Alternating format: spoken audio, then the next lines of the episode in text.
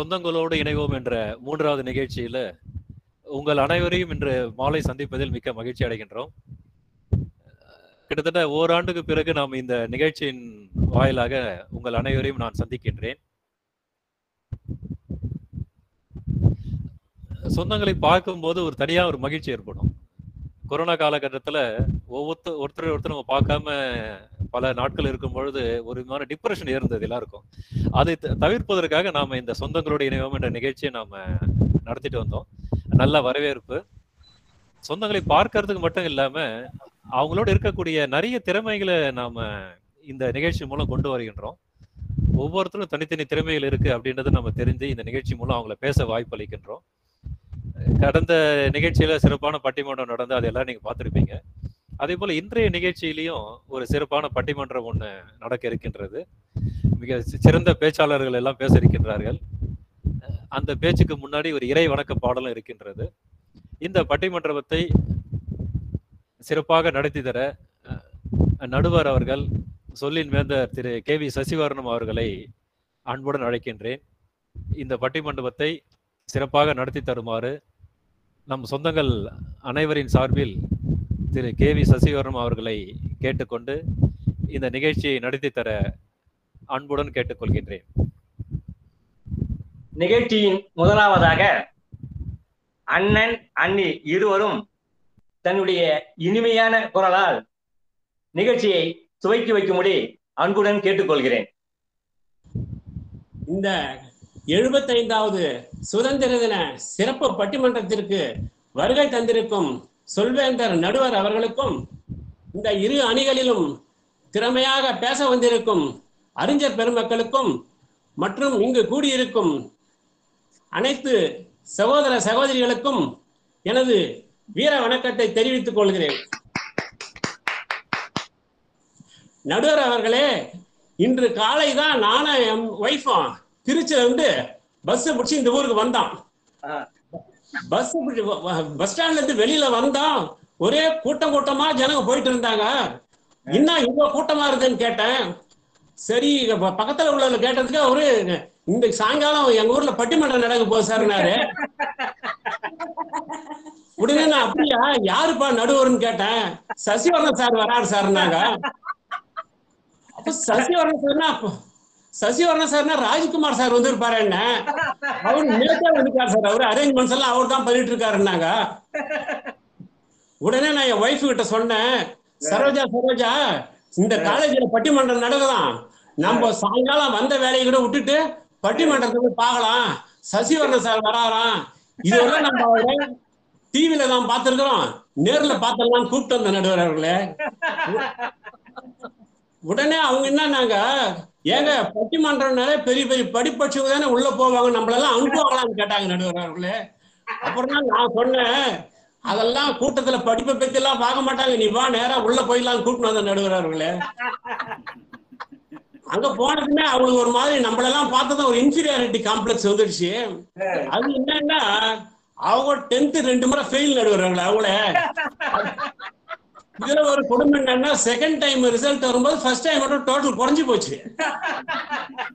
அப்புறம் தான் அவங்க அப்பா என்ன பண்ணாரு? சரி இதுக்கு படிப்புல ஒன்னும் ரொம்ப ஆர்வம் காணும் போல இருக்குது. இதுக்கு ஏத்த மாப்பிள்ளையை தேடி கல்யாணம் பண்றது தான் கரெக்ட்னு சொல்லிட்டு மாப்பிள்ளை தேட ஆரம்பிச்சிருக்காரு நடுவர்களே அப்படி தேடும் போது தான் நான் கட்சி எழுதுறேன் அவங்களுக்கு.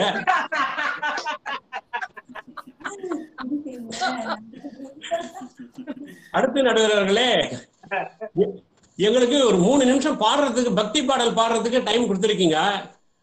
பொதுவாகவே பாடல்னாலே சரணம் பல்லவி ஸ்ருதி சுத்தம் எண்டிங் நோட்ஸ் இதெல்லாம் கரெக்டா இருக்குன்னு எங்களுக்கு அதை பத்தி ரொம்ப தெரியாது நடுவர் அவர்களே நாங்க ஆமா ஆமாங்க நான் ஒரு சாதாரண குடும்பத்திலிருந்து வந்தவங்க.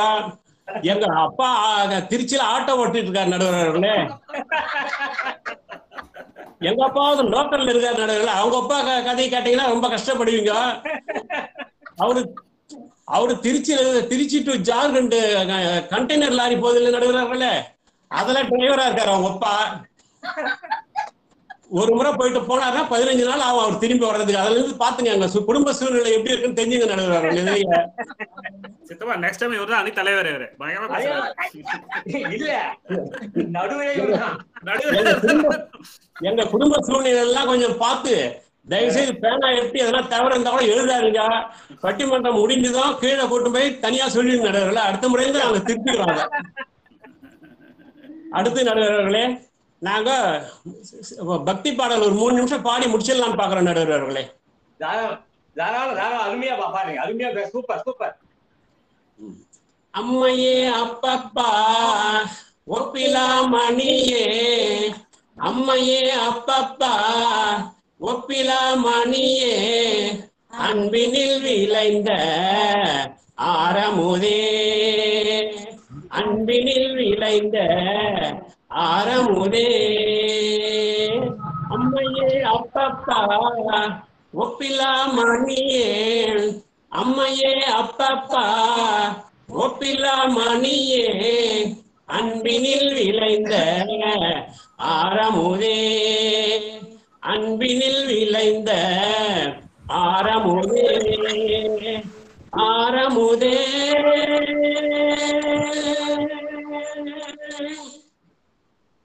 பொய்மையே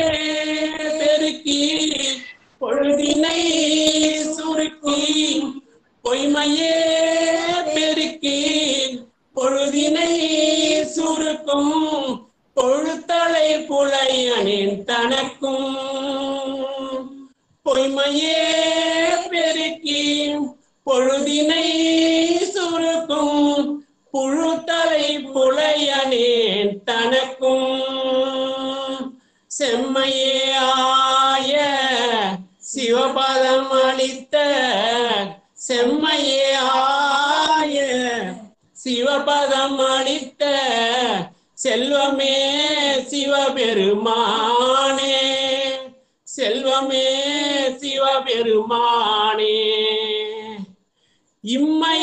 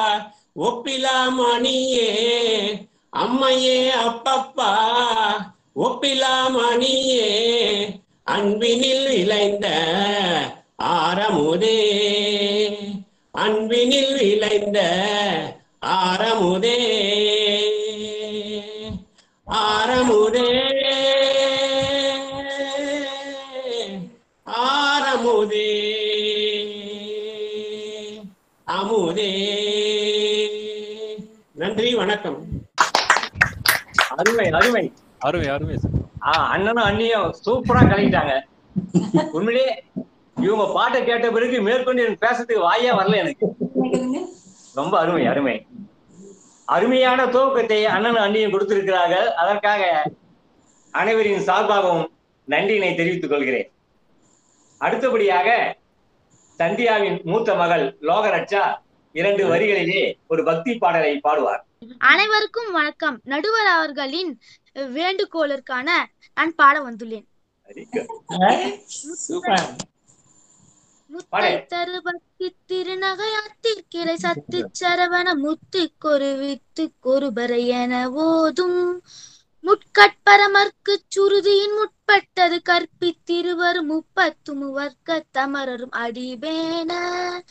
பத்து தலை தத்த கடைதொடு ஒற்று கிரிமத்தை பொறுதொரு பட்ட பகல் வட்ட திகிரியில் இரவாக. பத்தற்கிற தத்தை கடவிய பச்சை புயல் மெச்ச தகமொரு பக்ஷத்துர ரட்சி தருவதும் ஒரு நாளே. தித்தித்தய பரிபுர நித்திர பதம் வைத்து பைரவி திக்கொட்க நடிக்க கழுகுடி கழுதாட. திக்குப்பரி அட்ட பைரவ தொக்கு தொகு தொக்கு தொகு தொகு சித்திர பகம் திக்க திரிஹடக என ஓத. குத்துப்பலி கொட்ட கலமிசை குக்கு குத்தி புதை புக்கு பிரியன நட்பத்த வெட்டி பழகிட்டு குலகிரி குத்துப்பல ஒட்டு உழவர் பெருமாளே. நன்றி. Very good very good very good குழந்தை லோகலட்சா மிகவும் அருமையாக பாடியது. மேலும் மேலும் வளர இந்த நிகழ்ச்சியின் சார்பாக வாழ்த்துகிறேன். அடுத்தபடியாக என்னுடைய உரையை துவக்குகிறேன். ஜெய ஜெய தேவி ஜெய ஜெய தேவி துர்கா தேவி சரணம். ஜெய ஜெய தேவி ஜெய ஜெய தேவி துர்கா தேவி சரணம். துர்க்கை அம்மனை துதித்தால் என்றும் துன்பம் பறந்தோடும் தர்மம் காக்கும் தாயும் அவளை தரிசனம் கண்டால் போகும் கர்ம வினைகள் நீங்கும் சகல மங்களம் கூடும். ஜெய ஜய தேவி ஜெய ஜய தேவி துர்கா தேவி சரணம். ஜய ஜய தேவி ஜய ஜய தேவி துர்கா தேவி சரணம். கனக துர்கா தேவி சரணம். அனைவருக்கும் எழுபத்தி ஐந்தாவது சுதந்திர தின நல்வாழ்த்துக்களை தெரிவித்துக் கொள்கிறேன். முதலிலே நாட்டுப்பற்று ஒரு பாடலை இரண்டு வரிகளிலே பாட நினைக்கிறேன்.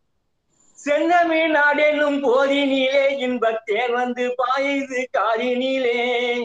எங்கள் தந்தையர் நாடென்ற பேச்சினிலே ஒரு சக்தி கிடைக்குது மூச்சினிலே. கல்வி சிறந்த தமிழ்நாடு புகழ் கம்பன் சிறந்த தமிழ்நாடு.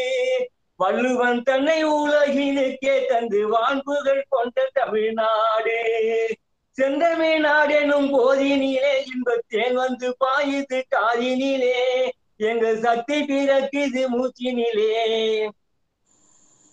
இன்றைய காலகட்டத்திலே நாம் அடிக்கடி கேட்கக்கூடிய ஒற்றை வார்த்தை டிப்ரெஷன் டிப்ரெஷன் மனம் அழுத்தம். அப்படிப்பட்ட மனம் அழுத்தத்தை போக்குவதற்காகத்தான் இதை போன்ற நிகழ்ச்சிகள் திரு ராஜன் அவர்கள் ஏற்பாடு செய்திருக்கிறார். எனவே நம் அனைவரின் சார்பாகவும் ராஜன் அவர்களுக்கு நான் நன்றியினை தெரிவித்துக் கொள்கிறேன். ஒரு இந்துவாக பிறந்தால் வாழ்க்கையிலே ஒரு முறையாவது காசிக்கு சென்று விஸ்வநாதரை வணங்க வேண்டும். அதே ஒரு கிறிஸ்தவராக பிறந்தால் ஜெருசலம் சென்று ஒரு முறையாவது ஜபம் செய்ய வேண்டும். ஒரு இஸ்லாமியராக பிறந்தால் வாழ்க்கையில் ஒரு முறையாவது மெக்காவுக்கு சென்று வணங்க வேண்டும். அதே போல வடிவேல் முதலியார் குடும்பத்தை சேர்ந்தவர்கள் என்றால் ஒரு முறையாவது இப்பேற்பட்ட நிகழ்ச்சியிலே கலந்து கொண்டு சிறப்புரை ஆற்ற வேண்டுமாய் தங்கள் அனைவரையும் அன்புடன் கேட்டுக்கொள்கிறேன். இன்றைய தலைப்பு மாபெரும் சபைதனில் நீ நடந்தால் உனக்கு மாலைகள் விழ வேண்டும் ஒரு மாசு குறையாத மன்னவன் இவன் என்று போற்றி புகழ வேண்டும். உன்னை அறிந்தால் நீ உன்னை அறிந்தால் உலகத்தில் போராடலாம். உயர்ந்தாலும் தாழ்ந்தாலும் தலை வணங்காமல் நீ வாழலாம் ஓஹோ லலலாலா லலலாலா குழந்தைகளின் சிறப்பான எதிர்காலம் பெற்றோர்களின் வளர்ப்பிலா சமுதாயத்தின் கையிலா அருமையான தலைப்பு சிந்தித்து முடிவெடுக்க வேண்டிய தலைப்பு இன்று குழந்தைகள் அனைவரும் பூக்களை போன்றவர்கள். பூக்களானது மல்லி முல்லை சம்பங்கி ரோஜா என பல கலர்களிலே இருக்கிறது. ஒவ்வொன்றும் ஒவ்வொரு நிறத்தை உடையது ஒவ்வொன்றும் ஒரு மனத்தை உடையது. அதை போலத்தான் ஒவ்வொரு சிறுவர்களிடத்திலும் ஒவ்வொரு திறமை இருக்கிறது. அந்த திறமையினை கண்டறிந்து அவர்களை மேலே கொண்டு வருவது பெற்றோர்கள் மற்றும் சமுதாயத்தின் கடமை என்பதை முதலிலே தெரிவித்துக் கொள்கிறேன். ஒவ்வொரு பெற்றோரும் தன்னுடைய குழந்தைகளை இளவரசனாகவும் இளவரசியாகவும் மாற்ற வேண்டும் என்று நினைக்கிறார்கள். தவறில்லை. ஆனால் அதற்கு ஏற்ற முயற்சியிலே அவர்கள் ஈடுபடுகிறார்களா என்பதுதான் என்னுடைய கேள்வி. ஒவ்வொரு பெற்றோரும் குழந்தைகளிடத்திலே அதிகமான நேரத்தை செலவிட வேண்டும் time spending is more important than money spending on them parents are the role model of the children they do not hear the words they do not like the advice the children are keenly observing the action of the parents so action in front of the children is more important அடுத்தபடியாக சமுதாயம். இன்றைய சமுதாயம் குழந்தைகளை motivate செய்கிறதா அல்லது disturb செய்கிறதா? இதுதான் என்னுடைய கேள்வி. புறப்படும் பொழுது ஒவ்வொரு காற்றும் பூங்காற்றாகத்தான் கிளம்புகிறது. அது புயலாக மாறுவதும் தென்றலாக வீசுவதும் சமுதாயத்தின் கையில் தான் உள்ளது. எனவே இதற்கெல்லாம் விடை காண அருமையான அற்புதமான ஆறு அறிஞர் பெருமக்கள் இங்கே வீட்டிருக்கிறார்கள். ஒவ்வொருவரும் நன்கு பேசக்கூடியவர்கள். தங்களுடைய வாதங்களை அருமையாக அவையிலே பதிவு செய்யக்கூடியவர்கள். அப்படி பார்க்கும் பொழுது பெற்றோர்கள் வளர்ப்பிலே என்ற அணித்தலைவர் நம்முடைய குடும்பத்திலே தல என்று அனைவராலும் அன்புடன் அழைக்கக்கூடிய அண்ணன் அவர்கள் வந்திருக்கிறார். நன்கு பேசக்கூடியவர். Nineteen seventy three seventy four காலகட்டங்களிலே பாலிடெக்னிக்கில் படிக்கும் பொழுது அருமையாக மேலையிலே பேசியவர் அருமையாக பாடக்கூடியவர். அதாவது அவர் பல பாடல்கள் கேட்டிருக்கிறார் பாடியிருக்கிறார். அது ஒரு பாட்டு எனக்கு நினைவு வருது காதல் சிறகை காட்டினில் விடித்து வான வீதியில் பறக்கவா? இந்த பாடலை காஞ்சிபுரம் பக்தோச்சரம் பாலிடெக்னிக்ல மிக அருமையாக பாடியிருக்கிறார். என்னுடைய அருமையான அன்பான வேண்டுகோள். என்னவென்றால் அண்ணன் அவர்கள் இந்த நிகழ்ச்சியிலும் எங்களுக்காக ஒரு பாடலை பாடும்படி உங்களை பணிவுடன் கேட்டுக்கொள்கிறேன். நான் மட்டுமல்ல இங்க இருக்கக்கூடிய அனைவருமே உங்களுடைய பேச்சை கேட்க மிகவும் ஆவலாக காத்து கொண்டிருக்கிறார்கள். உங்களை தொடர்ந்து பேசக்கூடிய பரமேஸ்வரியின் செல்ல மகள் ஜெயபாரதி அவர்கள் மிகவும் தைரியமான பெண் என்று பெயர் பெற்றவர். அருமையாக பேசக்கூடியவர். அமெரிக்கன் வங்கியிலே பணிபுரிந்து கொண்டிருக்கிறார். அதற்கு அடுத்தபடியாக பேசவிருக்கும் என்னுடைய அருமை தம்பி சீனிவாசன் அவர்கள் ஒரு பள்ளியிலே முதல்வராக இருக்கிறார். அவருக்கு நம்முடைய கிராமத்திலே ஐயர் என்ற ஒரு பெயரும் உண்டு. இதற்கு காரணம் எந்த ஒரு வேலையை செய்தாலும் எந்த ஒரு செயல் செய்தாலும் நேரம் காலம் பார்த்துத்தான் அவர் தொடங்குவார். எனவே அவரும் அற்புதமாக பேசக்கூடியவர். சமுதாயத்தின் கையிலே என்ற அணியின் தலைவர் சிரித்த முகத்திற்கு சொந்தக்காரர் நம் குடும்பத்தின் ஒருங்கிணைப்பாளர் கோஆர்டினேட்டர் அவருடைய வாதம் மிகவும் கடுமையாக இருக்கும். அதனை தொடர்ந்து பேசக்கூடிய அருமை மகன் ஸ்ரீ சங்கர் அவர்கள் மெத்த படித்தவர் அமைதியானவர் அவருக்கு நியூமராலஜிஸ்ட் என்ற ஒரு பட்டமும் உண்டு. அதற்கு அடுத்ததாக பேசக்கூடியவர் முதல் தலைமுறையிலே நம்முடைய மாமா இருக்கிறார். அடுத்த தலைமுறையின் மூத்த மருமகனவர் அவர். நன்கு பேசக்கூடியவர் ஜோவியலாக நகைச்சுவையுடன் அனைவரிடத்திலும் பழகக்கூடிய வல்லவர். எனவே அனைவரும் அருமையாக தங்களுடைய வாதத்தை அவையிலேயே பதிய வைக்குவாய் அன்புடன் கேட்டுக்கொள்கிறேன். அதற்கு முன்பாக ஒரே ஒரு பாடல். ஆளும் வளரணும் அறிவும் வளரணும் அதுதாண்டா வளர்ச்சி. உன்னை ஆசையோடு ஈன்றவருக்கு அதுவே நீ தரும் மகிழ்ச்சி. நாளும் ஒவ்வொரு பாடும் கூறும் தன்மான பயிற்சி.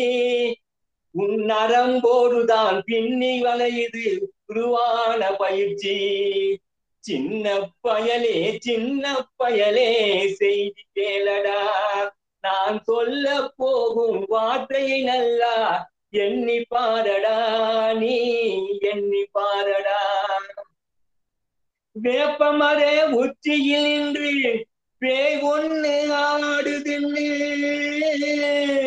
வேப்பமர உச்சியில் நின்று பேய் ஒண்ணு ஆடுதுன்னு விளையாட போகும்போது சொல்லி வைப்பாங்க உந்தன் வீரத்தை கொழுந்திலேயே கிள்ளி வைப்பாங்க.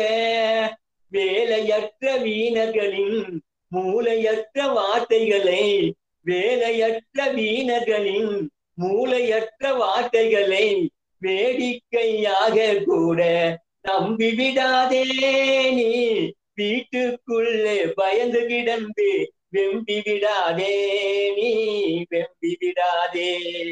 சின்ன பயலே சின்ன பயலே செய்தி கேளடா. நான் சொல்ல போகும் வார்த்தையை நல்லா எண்ணி பாரடா நீ எண்ணி பாரடா. நிகழ்ச்சி தொடங்குகிறது. பெற்றோர் வளர்ப்பிலே என்ற அணியின் தலைவர் என்னுடைய அருமை அண்ணன் அவர்கள் தங்களுடைய வாதத்தை அவையிலே பதிவு செய்யலாம். சொந்தங்கள் அனைவருக்கும் வணக்கம். இந்த மாலை பொழுதினிலே உங்கள் அனைவரையும் ஒரே நேரத்தில் பார்ப்பது மிக்க மகிழ்ச்சியாக உள்ளது. இந்த கூகுள் மீட் நிகழ்ச்சிக்கு ஏற்பாடு செய்த ராஜன் அவர்களுக்கும் ஜெய்குமார் அவர்களுக்கும் அவர்களுக்கு உறுதுணையாக இருந்த அவர்களது குடும்பத்தினர் அனைவருக்கும் எனது பாராட்டுதல்களை தெரிவித்துக் கொள்கிறேன். இந்த பட்டிமன்ற நிகழ்ச்சியை பற்றிய அறிவிப்பை ராஜன் அவர்கள் வாட்ஸ்அப் குரூப்பிலே பதிவு செய்த உடனே எனது சகோதரர் சசிவர்ணம் அவர்கள் என்னை தொலைபேசியில் தொடர்பு கொண்டு நீங்கள் அவசியம் ஏதாவது ஒரு அணியில் பேச வேண்டும் என்று கேட்டுக்கொண்டார். நான் சற்று தயங்கினேன். இருப்பினும் அவர் நீங்கள் அவசியம் பேசித்தான் ஆக வேண்டும் என்று கேட்டுக்கொண்டார். என்னால் அவருடைய கோரிக்கையை நிராகரிக்க முடியவில்லை. சரி என்று ஒப்புக்கொண்டேன். இன்று எங்கள் அணிக்கு வழங்கப்பட்டிருக்கும் தலைப்பு பிள்ளைகளின் சிறப்பான எதிர்காலத்திற்கு பெற்றோர்களின் வளர்ப்பே என்பது. பெற்றோர்களின் வளர்ப்பு தான் அதில் என்ன சந்தேகம் இருக்கிறது என்று என்று எனக்கு புரியவில்லை. என்ன பேசுவது என்றும் எனக்கு தெரியவில்லை. பெற்றோர்களின் வளர்ப்பு என்பது உலகறிந்த உண்மை. இருப்பினும் அணி தலைவர் என்ற முறையில் ஒன்றிரண்டு கருத்துக்களை எடுத்து கூற விரும்புகிறேன். திருவள்ளுவர் அவர்கள் ஒரு குரலிலே கூறுகிறார் தந்தை மகத்தாற்றும் உதவி அவையத்து முந்தி இருப்ப செயல் அப்படின்னு சொல்றார். அதாவது தந்தை தன் பிள்ளைகளை அவையில் கல்வியாகட்டும் விளையாட்டு போட்டிகளாகட்டும் போட்டித் தேர்வுகளாகட்டும் முதல் நிலையில் இருக்க வேண்டும் என்ற விருப்பத்தில் வளர்க்க வேண்டும் என்று கூறுகிறார். அவ்வாறுதான் தந்தையும் தன் பிள்ளைகளை வளர்ப்பார்கள் என்பதில் எந்த ஐயமும் இல்லை. நீதிக்கு தலைவணங்கு நமது நடுவர் அவர்கள் கேட்டுக்கொண்டபடி ஒரு பாடலை பாட விருப்பப்படுகிறேன். நீதிக்கு தலைவனுங்க என்ற படத்தில் ஒரு பாடல் எம்ஜிஆர் அவர்கள் பாடிய பாடல் ஒன்று நினைவுக்கு வருகிறது. எந்த குழந்தையும் நல்ல குழந்தை தான் மண்ணில் பிறக்கையிலே. எந்த குழந்தையும் நல்ல குழந்தை தான் மண்ணில் பிறக்கையிலே.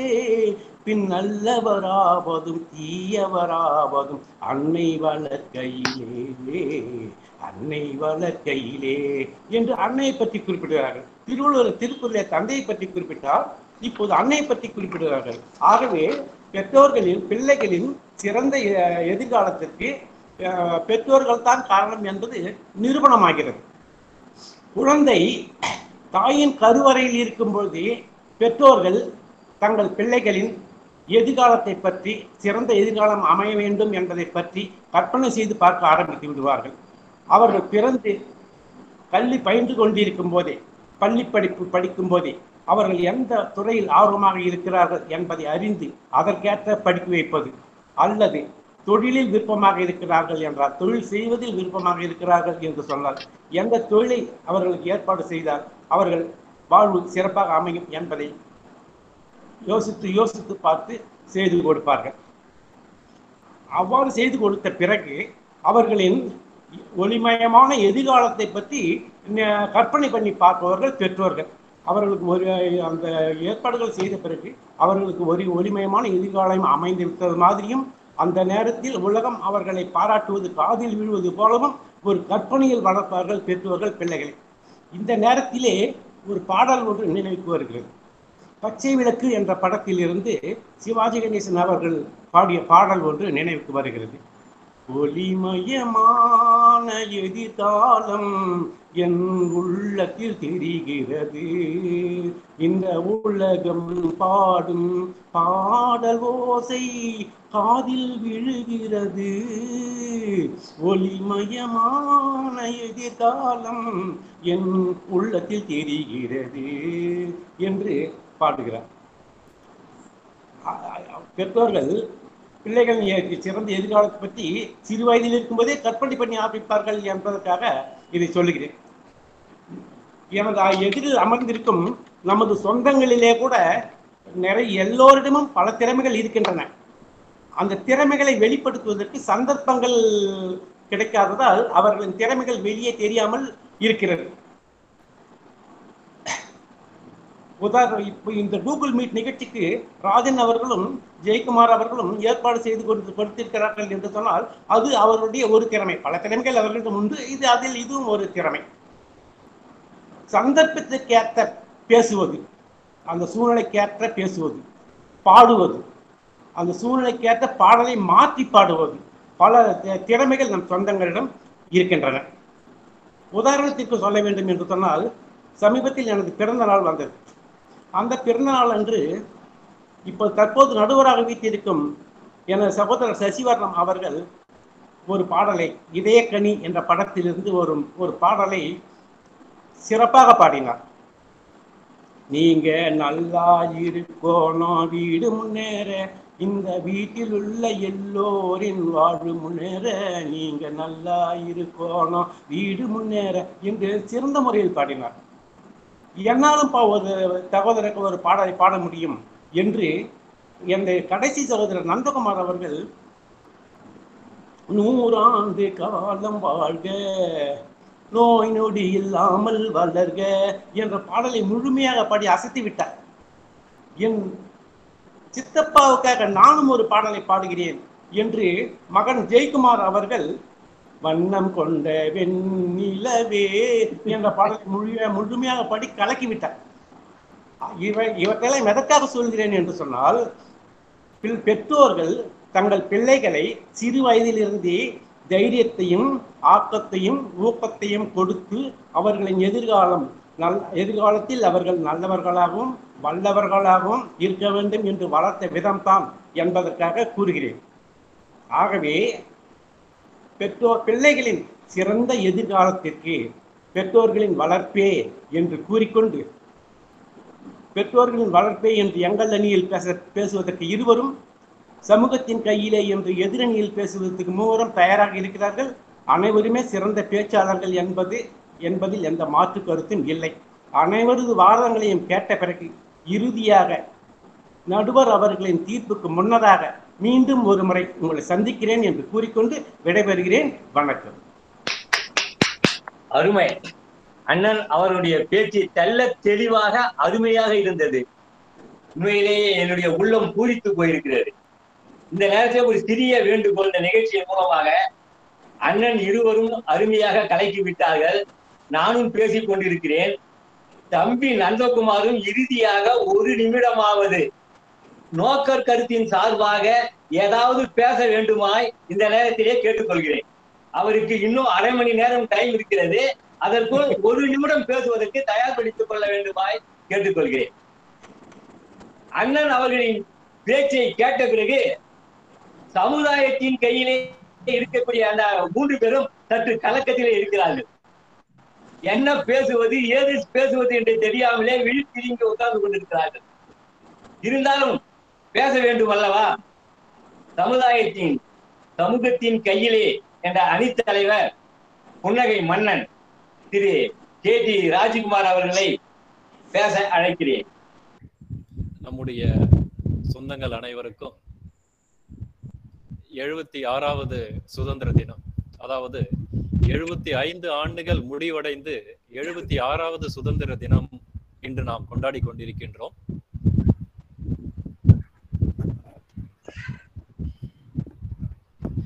இந்த நாளில் உங்கள் அனைவரையும் இந்த பட்டிமண்டபத்தின் வாயிலாக சந்திப்பதில் நான் மிக்க மகிழ்ச்சி அடைகின்றேன். இன்று எங்களுக்கு கொடுக்கப்பட்டிருக்கும் தலைப்பு குழந்தைகளின் சிறப்பான எதிர்காலம் சமூகத்தின் கையிலே இருக்கிறது என்ற அணியின் சார்பாக நாங்கள் பேச இருக்கின்றோம். எனக்கு முன்னால் பேசிய பெற்றோர் வளர்ப்பிலே எனும் அணைத் தலைவர் மிக அருமையாக தன்னுடைய வாதங்களை எடுத்துரைத்துள்ளார். நாங்கள் அவர்களுக்கு சொல்லிக் கொள்வதெல்லாம் என்னவென்றால் நீங்கள் வளர்ந்த காலத்தில் அது பெற்றோர் கையிலே உள்ளது தற்போது அது சமூகத்தின் கையிலே மாற்றப்பட்டு விட்டது என்பது மட்டுமே எங்களுடைய அணியின் வாதமாகும்.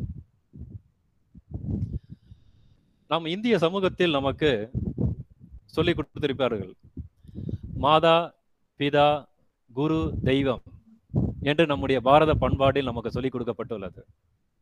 இதில் சமுதாயம் என்ற வார்த்தையே கிடையாது. காரணம் அப்பொழுது மனிதன் நாகரிகம் தோன்றிய காலகட்டத்தில் வாழ்ந்து கொண்டிருந்த பொழுது ஒரு குறுகலான ஒரு பரந்த உலகம் இருந்தாலும் அவனுடைய வாழ்க்கை என்பது ஒரு குறுகிய சமூகத்தில் அடைக்கப்பட்டிருந்தது.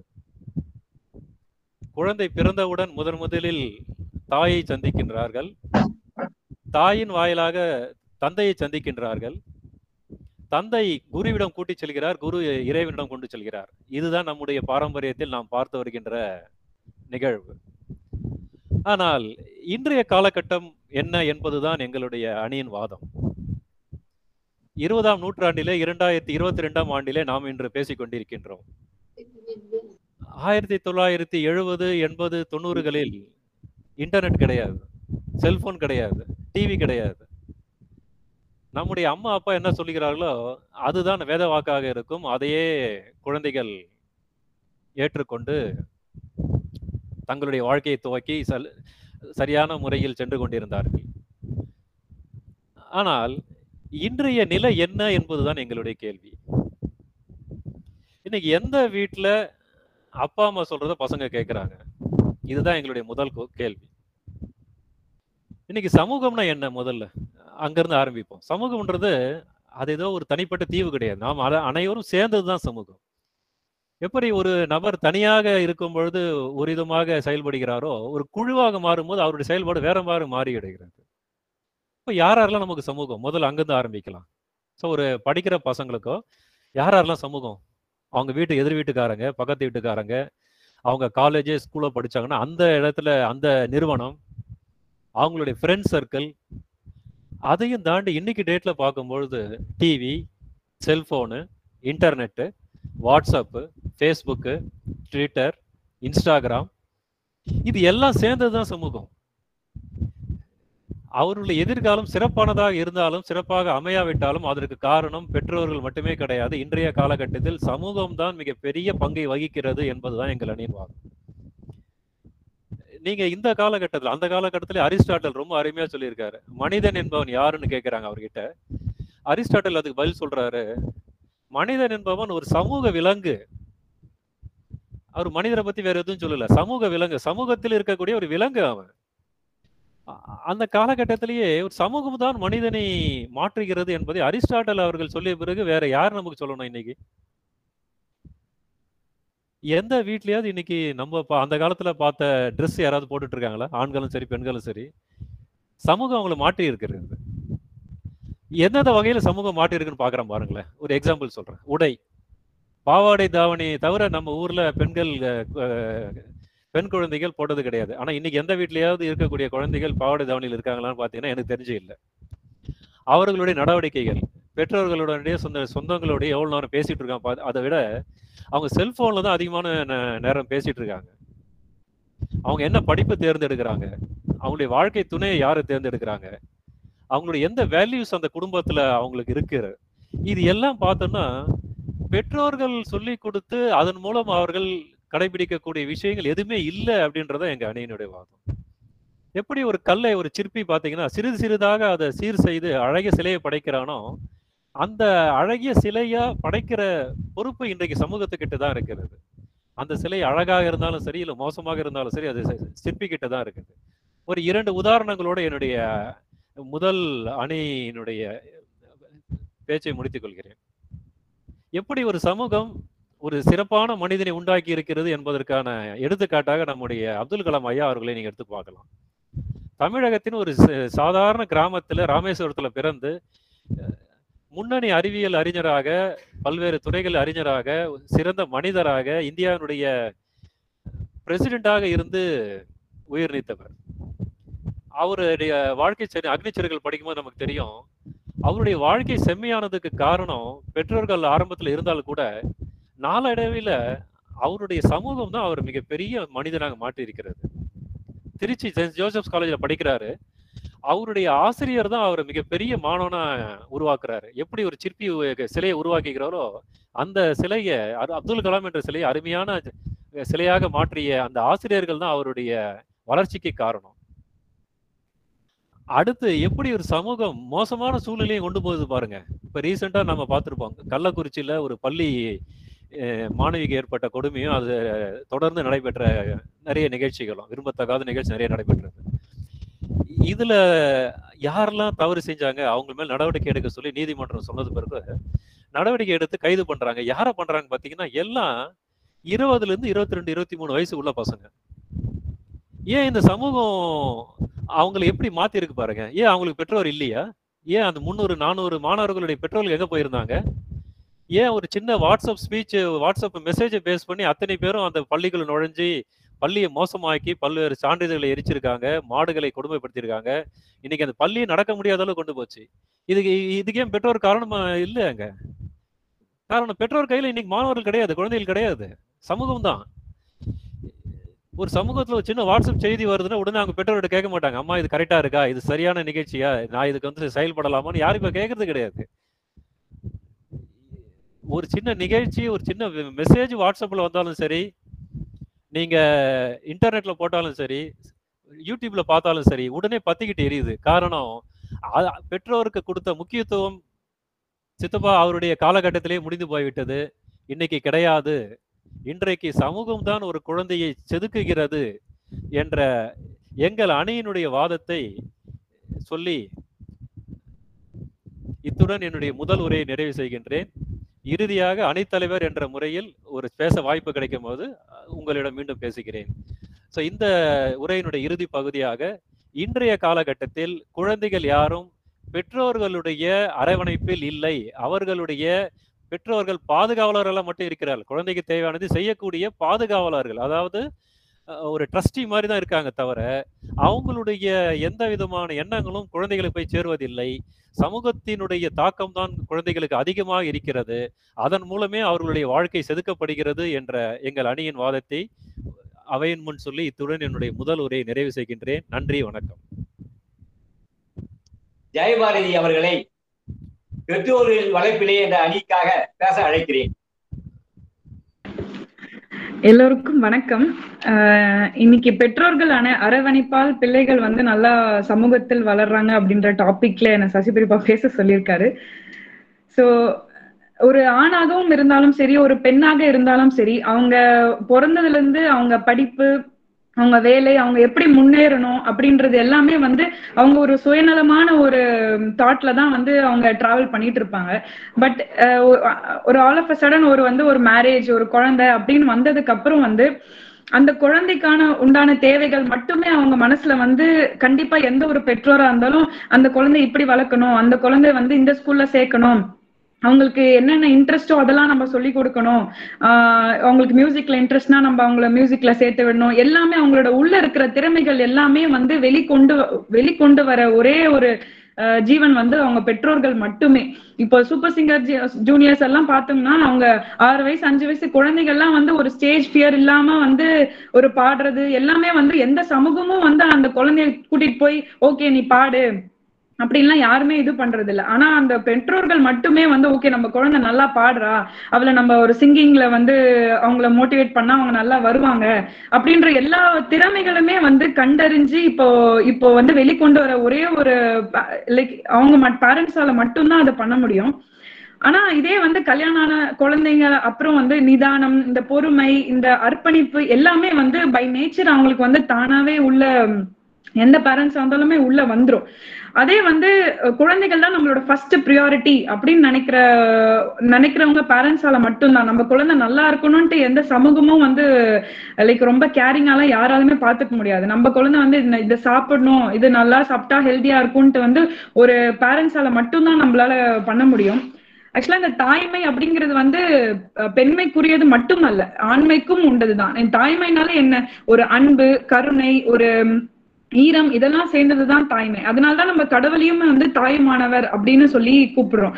நம்ம குழந்தை ஒரு சின்ன சின்ன விஷயம் செஞ்சா கூட வந்து அது அஹ், அர்த்தமற்றதா மற்றவங்களுக்கு இருந்தாலுமே அது வந்து நம் நம்ம பெற்றோர்கள் மட்டுமே அதை வந்து ரசிச்சு அதை வந்து அழகா நம்ம வந்து பார்க்க முடியும். சோ இது வந்து எந்த சமூகமும் வந்து அந்த மாதிரி வந்து பார்க்காது. ஓகே இது இந்த குழந்தை இது சாதாரண விஷயம் தானேன்ட்டு தான் இந்த சமூகம் பார்க்குமே தவிர அந்த பெற்றோர்கள் மட்டும்தான் அதை ரசிச்சு அதை அழகா பார்க்க முடியும்.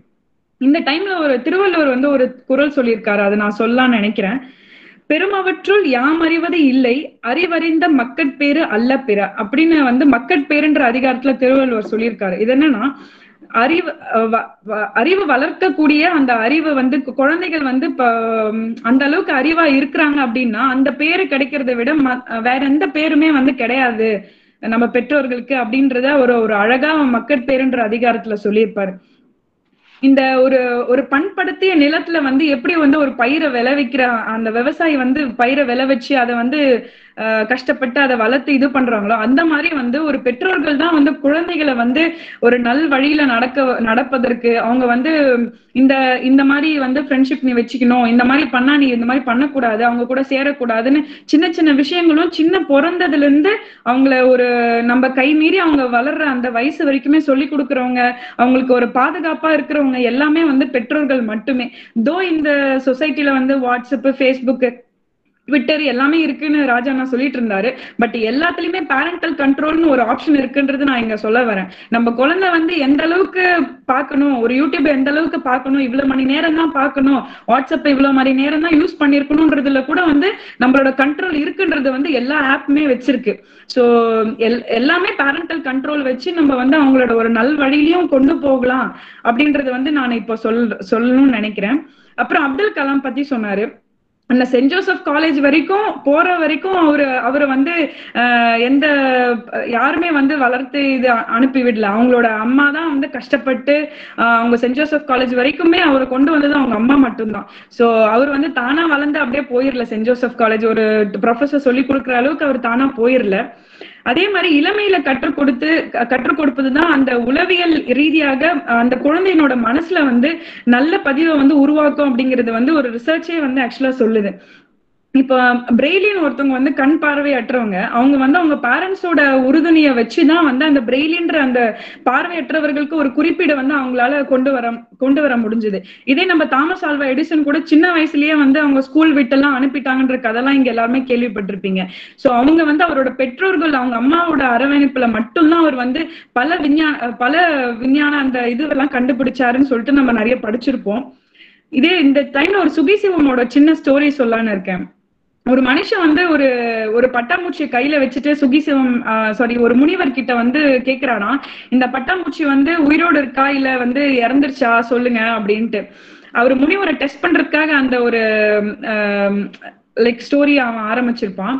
அவர் வந்து முனிவர் வந்து சொல்லியிருப்பாரு இந்த பட்டாம்பூச்சி வந்து செத்துருச்சுன்னு சொன்னான்னா அவன் வந்து நான் பறக்க விட்டுறலாம். இல்ல உயிரோடு இருக்குன்னு சொன்னா அவன் நசுக்கி சாவடிச்சிடலாம்னு நினைச்சு அவன் போய் அந்த கேள்வியை கேட்டிருப்பான். ஆனா ஒரு முனிவர் வந்து சொல்லியிருப்பாரு அந்த பட்டாம்பூச்சி வந்து உயிரோடு இருப்பதும் சாவதும் உன் கையிலே அப்படின்னு சொல்லியிருப்பாரு. இது என்னன்னா நம்ம குழந்தைகள் வந்து நம்ம பெற்றோர்கள் கையில இருக்காங்க. சோ நம்ம பிறந்து அவங்க பெரிய ஆள் ஆக்குற வரைக்கும் நம்ம கைக்குள்ளதான் இருப்பாங்க. சோ அந்த குழந்தைய வந்து ஒரு நல்ல வழியில கொண்டு போறதும் இல்ல நம்ம கண்டுக்காம நம்ம நம்ம கெரியர் நம்ம ஆபீஸ் நம்மளுக்கு பணம் மட்டுமே குறிக்கோள்னு சொல்லிட்டு நம்ம அந்த வழியில போயிட்டு இருந்தோம்னா நம்ம குழந்தைங்க வந்து நம்ம கை மீறி போய் அவங்க வேற வழியில போயிருவாங்க. சோ நம்மளுக்கு பணம் மட்டும் நினைக்காம குழந்தைகளோட நல் ஒழுக்கம் தான் முக்கியம் அப்படின்னு நினைச்சு அந்த குழந்தை அந்த பட்டாம்பூச்சியை உயிரோட பறக்க விடுறது வந்து நம்ம கையில மட்டும்தான் இருக்கு. சோ இதெல்லாம் பார்க்கும்போது நான் கண்டிப்பா ராஜண்ணா பாயிண்ட்ஸ் எல்லாம் நான் வேலிட் தான் சொல்லுவேன். பட் இருந்தாலுமே வந்து ஆஹ், அந்த ஒரு சொசைட்டி அந்த நைன்த் டென்த் இந்த பிளஸ் ஒன் பிளஸ் டூ இந்த காலேஜுக்கு போற வரைக்குமே வந்து அம்மா திட்டுவாங்க அப்பா திட்டுவாங்க அப்படின்ற எண்ணம் வந்து அங்க எந்த குழந்தையா இருந்தாலும் மனசுல இருக்கும். கூட ஃப்ரெண்ட்ஷிப் வந்து தப்பா இருக்குன்னா நம்ம வந்து யாருமே வந்து ஆஹ், இந்த ஃப்ரெண்ட்ஸ் வச்சிருக்கா அந்த ஃப்ரெண்ட்ஸ் பத்தி எல்லாம் சொல்லு.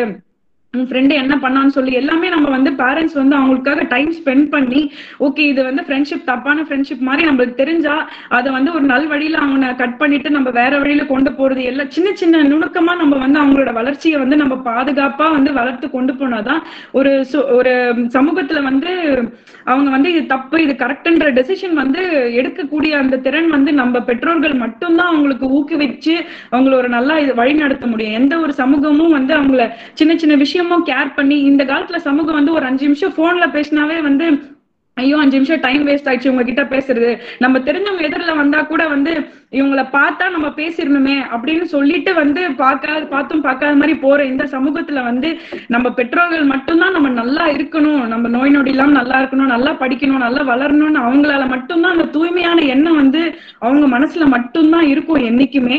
அண்ட் um, இன்னொரு சின்ன இது வந்து லியோனார்டோ டாவன்சி அவர் வந்து ஒரு அழகிய ஓவியம் வரைஞ்சிருப்பாருல்ல மோனா மோனாலிசன்ட் அது வந்து எப்படி இவ்வளவு அழகா வரைஞ்சிருக்கீங்க அப்படின்னு அவர்கிட்ட ஒருத்தவங்க கேட்கும் போது அந்த ஓவியத்துக்கு எது தேவையோ அதை மட்டும்தான் மனசுல வச்சு நான் வரைஞ்சேன் அப்படின்னு சொல்லியிருக்கிறார்.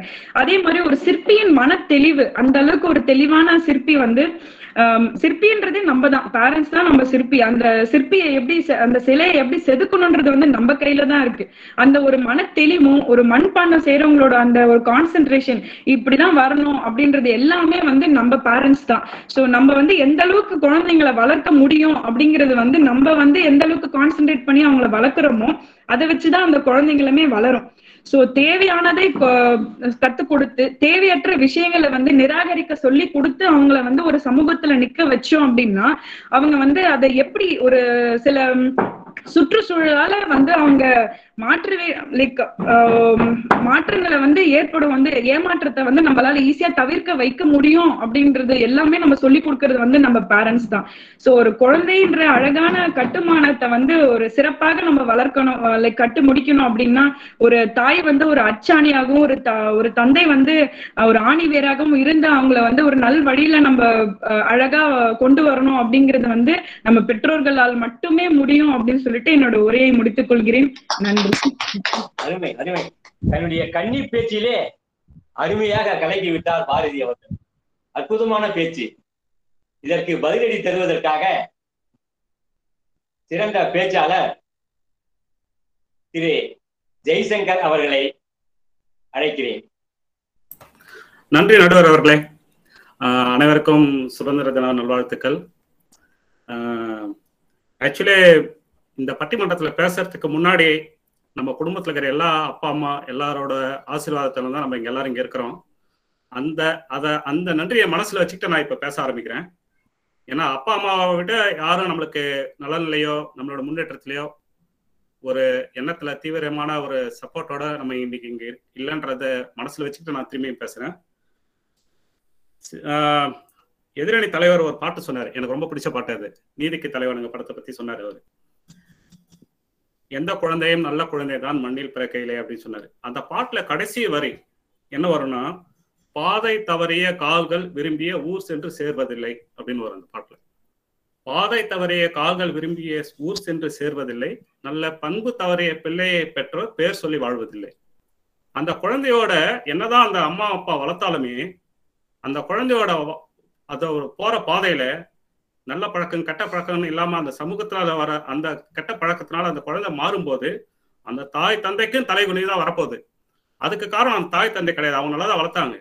ஆனா அந்த சமூகத்துல அது போற பாதையில அந்த குழந்தையோட பாதையை மாறிட்டா அதுக்கு அதுக்கு அதுக்கப்புறம் அந்த அப்பா அம்மாக்கும் தலைக்குறி தான் அந்த குழந்தையால அந்த சமூகத்துக்கும் கெட்டது தான்.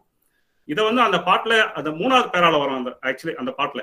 எனக்கு ரொம்ப பிடிச்ச வரி அந்த ரெண்டு வரியுமே எனக்கு. நான் ரெண்டுமே மாத்தி மாத்தி கேட்பேன் நானு.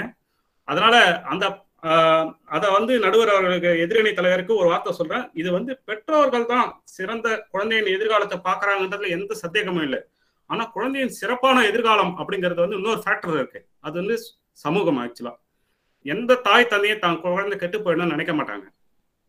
அது வந்து பாரதி சொன்ன மாதிரி ரொம்ப அருமையா சொன்னாங்க பாரதி.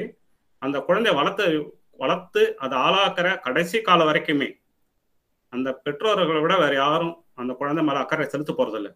ஆனா அந்த குழந்தையோட எதிர்காலத்தை பாதிக்கிற விஷயம் எதுன்னு பாத்தீங்கன்னா சமூகம் தான் ஆக்சுவலா அந்த சமூகத்தோட எல்லா ஃபேக்டர்ஸ்லயுமே நல்லதும் இருக்கு கெட்டதும் இருக்கு.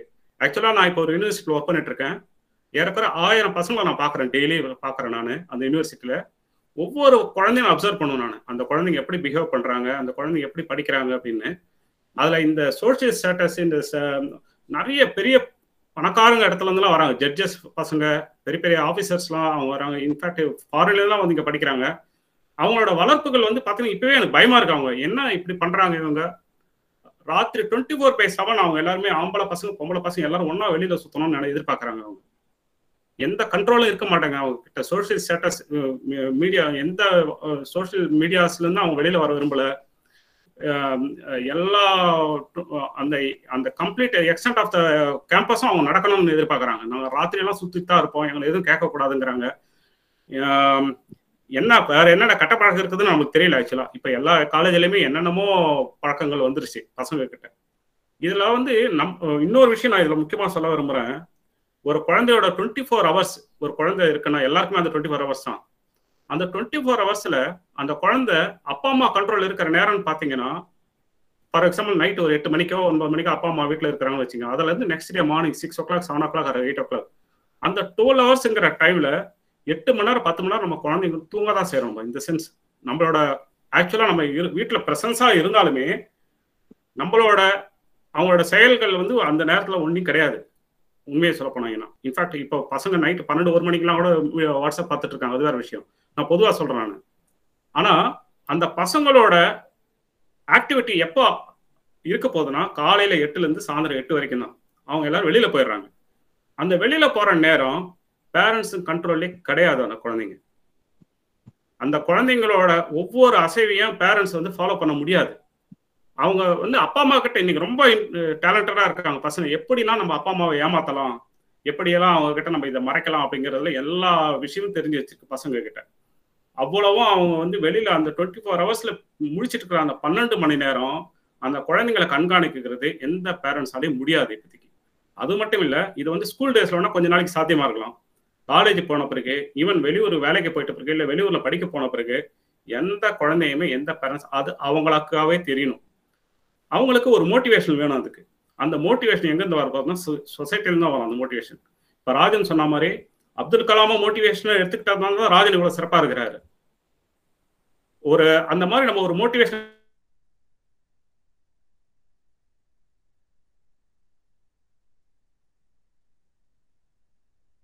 நான் நான் பா நான் படிக்க நான் பார்த்துட்டு அந்த காலேஜ்லயே சொல்றேன். அந்த பசங்க நல்லா இருக்கிறாங்க. சில பசங்க வந்து வேற மாதிரி போறாங்க. இந்த மாதிரி ஒரு சொசைட்டில நம்ம தேர்ந்தெடுக்கிற மோட்டிவேஷன்ஸ் ஆளுங்க அந்த குழந்தைங்க நல்லபடியா போறாங்களா அப்படின்னு பாக்குறதுக்கும் நம்ம கண்காணிச்சாதான் அந்த குழந்தைங்களோட எதிர்காலம் சிறப்பா இருக்கும். நான் சொல்றது வந்து எதிர்காலம் நல்லா இருக்குன்னு நினைக்கிறது பெற்றோர் தான் அதுல எந்த மாற்று கருத்தும் கிடையாது. ஆனா சிறப்பா இருக்கிறதுக்கு ஒரு ஆடிங் ஃபேக்டர் எதுன்னா சோசியல் சொசைட்டி தான் அது. அந்த சொசைட்டில வந்து இருக்கிற இன்னைக்கு இருக்கிற கால காலகட்டத்துல குழந்தைங்களை வளர்க்கறது ரொம்ப கஷ்டம். எல்லா அப்பா அம்மாவுக்குமே ரொம்ப கஷ்டம். அதை இன்ஃபுளுயன்ஸ் பண்றது சொசைட்டி தான்ன்றது நான் சொல்ல விரும்புறேன்.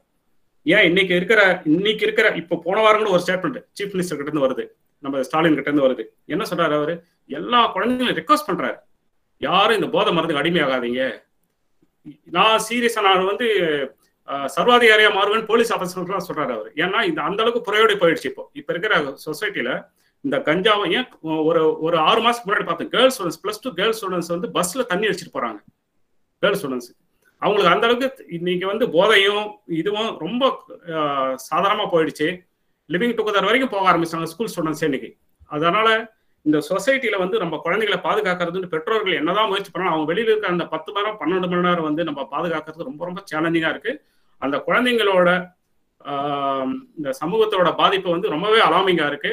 அதையே மீறி அந்த குழந்தைங்க வந்து ஒரு நல்ல மோட்டிவேஷனலாகவும் ஒரு ப்ரொஃபஸர்ஸ் அவங்களோட கைடிங் ஃபேக்டர் எல்லாத்தையும் நம்ம செட் பண்ணி கொடுத்துட்டா அவங்களோட எதிர்காலம் வந்து ரொம்ப சிறப்பாக இருக்குன்றது என்னோட கருத்து.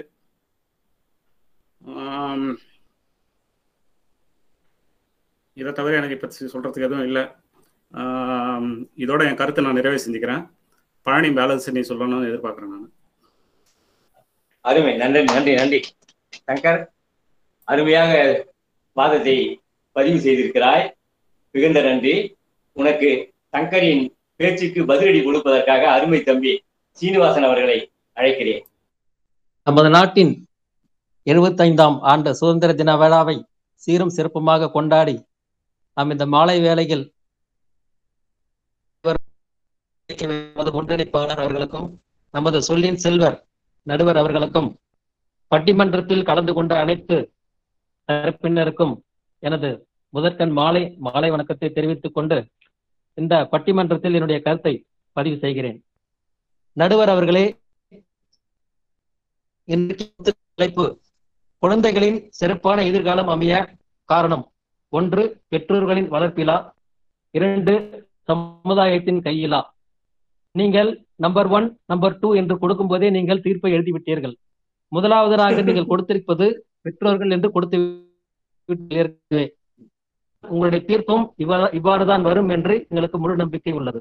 நீங்கள் எப்போது நீங்கள் ஒன்று இரண்டு என்று பிரித்து விட்டீர்களோ அப்பவே நீங்கள் தீர்ப்பு எழுதி விட்டீர்கள். இது என்னுடைய முதல் வாதம்.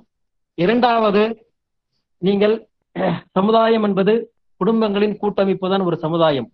குடும்பம் சீராக சிறப்பமாக இருந்தால் நமது சமுதாயமும் சீராக சிறப்பமாக இருக்கும் என்பது என்னுடைய கருத்து. தாயை போல் பிள்ளை நூலை போல் சேலை என்று ஒரு பழமொழி உண்டு. சோ நம்முடைய தாய் தந்தையர் நம்முடைய பெற்றோர்கள் எவ்வழியோ நம்முடைய பிள்ளைகளும் அவ்வழியே இருப்பார்கள். சோ நாம் என்ன விதைக்கிறோமோ அதையே தான் நாம் அறுவடையும் செய்கிறோம். சோ இது இந்த கருத்தை நாம் ஏற்கனவே நம்மால் படித்திருக்கிறோம் நம்முடைய பள்ளி பருவத்தில். சோ அதையே நாம் நினைவில் வைத்துக் கொண்டோமானாலும் நம்முடைய குழந்தைகளின் சிறப்பான எதிர்காலம் அமைய நம்முடைய பெற்றோர்கள் தான் காரணம் என்று என்னுடைய வேறு எந்த மாற்று கருத்தும் இருக்க முடியாது என்பது என்னுடைய இரண்டாவது கருத்து. மூன்றாவது சமுதாயம் என்பது நான் ஏற்கனவே சொன்ன மாதிரி குடும்பங்களின் கூட்டமைப்பு. ஒரு குடும்பம் சீராக சிறப்பமாக இருந்தால் இந்த சமுதாயமும் சீராக சிறப்பமாக இருக்கும். ஒரு ஒரு குடும்பம் சீரும் சிறப்பமாக இல்லை என்றால் பிரச்சனைகள் இருக்கிறது என்றால் அந்த சமுதாயத்திலும் பிரச்சனைகள் தொடரத்தான் செய்யும். ஸோ இதற்கு முக்கியமான காரணம் நம்முடைய கம்யூனிகேஷன் டிவைசஸ் ஸோ அந்த கம்யூனிகேஷன் டிவைசஸ் நம்முடைய அஹ், எதிரணி தலைவர் திரு ராஜ்குமார் அவர்கள் ஏற்கனவே சொன்ன மாதிரி இன்டர்நெட்னால இப்போ நம்முடைய சமுதாயம் வந்து அதிக அளவில் சீர சீரழிகிறது என்பதை உண்மை. அதில் மாற்று கருத்து இல்லை. ஆனால் அந்த சமுதாய சீர்கேட்டையும் சரி சரி செய்தலை நல்வழியில் கொடுத்து நல்வழியில் திரு திரும்பவும் அழைத்து நல்வழியில் அவர்களை அழைத்து செல்லக்கூடிய அந்த பக்குவம் உடையவர்கள் பெற்றோர்கள் மட்டும் என்பதை நினைவில் கொள்ள வேண்டும். சோ இந்த சமுதாயத்தை சீர் செய்வது என்பதுன்னு பார்த்தால் நம்முடைய பெற்றோர்களின் தலையாய கடமையாக இப்போதும் இருக்கிறது எப்போதும் அது இருக்கும். எந்த எத்தனை நூற்றாண்டுகள் ஆனாலும் நம்முடைய பெற்றோர்கள் தான் நமக்கு முதன்மையான கடவுள். அவர்களை அவர்கள் என்ன வழியில் செல்கிறார்களோ அதே வழியில் நாம பின்பற்றுவோம். இப்ப நம்ம கூட கிராமத்துல போய் பார்த்தோம்னா அந்த அந்த அவருடைய அவருடைய பிள்ளை அவருடைய பொண்ணு அவருடைய அவருடைய அப்பா பேரை சொன்னோம்னாலே ஓரளவு ட்ரேட்மார்க் அப்படின்றது நமக்கு இருக்கு. நான் அந்த ட்ரேட்மார்க் வந்து நமக்கு எப்படி வருதுன்னு நம்முடைய வளர்ப்பு தான் அதுக்கு காரணம். அந்த வளர்ப்பு சரியான வளர்ப்பாக இருந்தால் இந்த சமுதாயம் சரியாக இருக்கும் என்பது என்னுடைய அடுத்த வாதம். எங்களது எமது பள்ளியில் படிக்கும் பிளஸ் டூ மாணவன் பற்றி நான் சொன்னேன். அவன் ஆஹ், ஆஹ், பொருளாதாரத்தில் பின்தங்கிய மாணவன். அதற்கு காரணம் அவருடைய அப்பா பிசிக்கலி சேலஞ்சு பர்சன் அம்மா வந்து பாத்தீங்கன்னா ஹவுஸ் மெய்டாக வேலை செய்கிறார். ஸோ அதை இருந்தாலும் அவனை வந்து ஒரு ஒரு நல்ல ஸ்கூல்ல படிக்க வைக்கணுன்றதுக்காக படிச்சு வச்சு- ப- படிக்கிறாங்க. அந்த பையனும் படிக்கக்கூடிய ஒரு மாணவன் தான். பட் இருந்தாலும் அவனுடைய கூட படிக்கும் சக மாணவர்கள் அதை நம்ம சமுதாயம்னு எடுத்துக்கலாம். அந்த சக மாணவர்கள் அவனை வந்து அவனுடைய பிரச்சனை என்னன்றது தெரிஞ்சிருச்சு. ஸோ அதனால அதை பேஸ் பண்ணி அவனை மென்டலி அண்ட் பிசிக்கலி அவனை அஃபெக்ட் பண்றாங்க. ஸோ இது வந்து காரணம் நம்முடைய சமுதாயம் என்பது என்னுடைய கருத்து. ஸோ அவன் வந்து அவனுடைய மோட்டிவேஷன்ல இருந்து அவன் டிவியேட் ஆகுறான் அப்படின்றது என்னுடைய கருத்து. கடைசியா சயின்ஸ்ல வந்து பார்த்தோம்னா நமக்கு பேசிக்கலா நமக்கு எல்லாருக்குமே வந்து இரண்டு விதமான கேரக்டர்ஸ் நமக்கு உள்ளது. ஒன்று கேரக்டர்ஸ் பை ஹெரிடிட்டி அந்த இரண்டாவது கேரக்டர்ஸ் இன்ஃப்ளூயன்ஸ்டு பை சரௌண்டிங்ஸ் இதுல முதல் முதல் கேரக்டர் கேரக்டர்ஸ் பை ஹெரிடிட்டின்றது நமக்கு ஒரு ஒரு ஒரு ஜென்ரேஷனுக்கும் இன்னொரு ஜென்ரேஷனுக்கும் நமக்கு வருது அது வந்து பரம்பரையா வரக்கூடிய குணாதிசயங்கள். இப்ப நமக்கு நம்ம கிராமத்துல கூட ஒருத்தரோட அப்பா இவர் தான் அப்படின்னு சொல்லும்போது அந்த ப- அந்த ஃபேமிலி பத்தி விசாரிக்க வேண்டியதே இல்லப்பா அப்படின்னு சொல்லி நம்ம கல்யாணத்துக்கு போகும்போது முக்கியமா அந்த ஃபேமிலி விசாரிக்க வேண்டியதே இல்லை அப்படின்னு சொல்றதுக்கு காரணம் நம்முடைய குடும்பத்துக்கு உண்டான ஒரு கேரக்டர்ஸை அவங்க மென்ஷன் பண்றாங்க. இது வந்து மாறாதது கான்ஸ்டன்டாக இருக்கும். அது வந்து எத்தனை தலைமுறை ஆனாலும் அது வந்து மாறாது. இரண்டாவதாக சொல்லக்கூடிய கேரக்டர்ஸ் கேரக்டர்ஸ் இன்ஃப்ளூயன்ஸ்டு பை சரௌண்டிங்ன்றது டெம்பரரி அது வந்து சேஞ்ச் ஆகும். அது எப்ப சேஞ்ச் ஆகும்னு பார்த்தா நம்முடைய சமுதாயம். நம்ம இருக்கிற இடத்த பொறுத்து நம்ம இருக்கக்கூடிய லொகேஷனை பொறுத்து அது வந்து மாறுபடுது. ஸோ அது வந்து மாறக்கூடிய தன்மை உடையது. அந்த மாறக்கூடிய தன்மை உடையதை அந்த இடத்துல நம்ம வந்து நல்லதை மட்டும் எடுத்துக்கிறோம். நல்லதை மட்டும் எடுத்துக்கிறோம். கெட்டதை நம்ம அவாய்ட் பண்ணிட்டோம்னா நம்முடைய மாணவர் நம்முடைய பிள்ளைகள் ஒரு ஒரு ஒரு சமுதாயம் சரியான இது இல்லாத இடத்துல கூட அவங்களால சர்வை ஆக முடியுன்றது நம்ம எடுத்துக்கிறத பொறுத்து தான் நல்லதை மட்டும் எடுத்துக்கிட்டு நல்லதை மட்டும் எடுத்துக்கிட்டு நம்ம கெட்டதை அவாய்ட் பண்ணிட்டோம்னா நம்ம வந்து அந்த சமுதாய நல்ல ஒரு நல்ல ஒரு சமுதாயத்தை நம்மளால கிரியேட் பண்ண முடியுன்றது என்னுடைய அடுத்த அடுத்த அடுத்த பதிவு. நடுவர் அவர்களே நம்முடைய கடைசி பாயிண்ட் என்னன்னு பாத்தீங்கன்னா நம்முடைய குடும்பம். குடும்பம் என்பது நல்ல நல்ல குடும்பம் அப்படின்றது எப்போ வரும்னு பார்த்தா அது வந்து பேரண்ட்ஸை பேஸ் பண்ணி தான் வருது. ஸோ நல்ல குடும்பம் தான் வந்து ஒரு நாலு குடும்பம் சேர்ந்தா ஒரு சமுதாயம். ஸோ சமுதாயத்தை உருவாக்குறதே வந்து ஒரு குடும்பம். அந்த குடும்பம் சீராக சிறப்பமாக அமைய பெற்றோர்கள் தான் முக்கியமான காரணம். பெற்றோர்கள் வளர்ப்பிலே குழந்தைகள் சிறப்பான எதிர்காலத்தை பெறுவார்கள் என்று என்னுடைய என்னுடைய வாதத்தை வைத்து வாய்ப்பளித்த அனைவருக்கும் நன்றி தெரிவித்துக் கொண்டு விடைபெறுகிறேன். நன்றி வணக்கம். சீனிவாசனை தொடர்ந்து க- சமுதாயத்தின் கையிலே என்ற அணியின் சார்பாக இபி பழனி முதலியார் அவர்கள் பேசும்படி அழைக்கிறேன். நன்றி நடுவர் அவர்களே. நம்மை சுமந்து கொண்டு கொண்டிருக்கும் பாரத மாதாவிற்கும் நம்மை அனைவரையும் வழிகாட்டி வாழ வைத்துக் கொண்டிருக்கும் சமுதாயத்திற்கும் தீர்ப்பு நம் பக்- நம் பக்கம் வராது என்று பேயர்ந்தது போல பயந்து அமர்ந்து கொண்டிருக்கும் எதிர்கணிகளுக்கும் சேற்றில் முளைத்த செந்தாமரை போல உதிர்க்கும் சூரியனை போல பளிச்சென்று அமர்ந்திருக்கும் நடுவர் அவர்களுக்கும் கொஞ்சம் சத்தமா பேசுபா இப்ப கேக்குதுங்களா? சேற்றில் முளைத்த செந்தாமரை போலவும் உதிக்கும் சூரியனை போலவும் பளிச்சென்று அமர்ந்திருக்கும் நடுவர் அவர்களுக்கும் இந்த பட்டிமன்றத்தை ரசித்து கண்- கொண்டிருக்கும் அனைத்து உறவுகளுக்கும் நண்பர்களுக்கும் என் அன்பு கடந்த முதற்கண் வணக்கத்தை தெரிவித்துக் கொண்டு என் கன்னி பேச்சை துவங்குகிறேன். எனக்கு மத்தவங்கள போல வந்து சிறப்பா பேசலாம் தெரியாது. இல்ல அருமையா பேசுறேன் அருமையா பேசுறேன். அதாவது நான் வந்து ஒரு கிராமத்து பாஷை தான் பேசுவேன் கேட்டுங்க அதாவது இப்ப கண்ணு பக்கத்துல ஒரு கல் வச்சோம்னா எல்லாமே மறைஞ்சு போயிடும். ஒரு சின்ன கல் வச்சோம்னா எல்லாம் மறைஞ்சு போயிடும். அதுபோல ஒரு சின்ன சின்ன உதாரணங்களை சொல்லி காலம் சமுதாயத்தின் கையில் உள்ளது என்பதை நான் தங்களிடம் பகிர்ந்து கொள்ள கடமைப்பட்டிருக்கிறேன். நல்லவராயினும் தீயவராயினும் அன்னை வளர்ப்பதிலே. நல்லவராயினும் தீயவராயினும் சமுதாயம் வளர்ப்பதில்லை என்று யாரும் பாடவில்லை. இதை நாம் அனைவரும் நன்கு தெரிந்து கொள்ள வேண்டும்.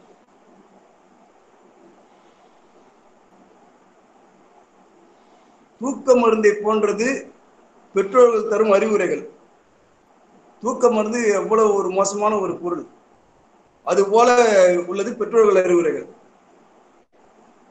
எனவே சமுதாயம்தான் குழந்தைகளின் எதிர்காலத்திற்கு உறுதுணையாக இருப்பது என்பது நிதர்சனமாகிறது. ஒரு சின்ன ஒரு உதாரணம் கூறுகிறேன். நாம் எல்லாம் விவசாய குடும்பத்தில் வந்தவர்கள். நெல்லை எடுத்து விதைப்போம்.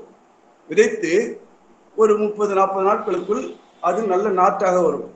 அந்த நாற்றை பிடுங்கி வேறு ஒருத்தில் நடுவு செய்வோம்.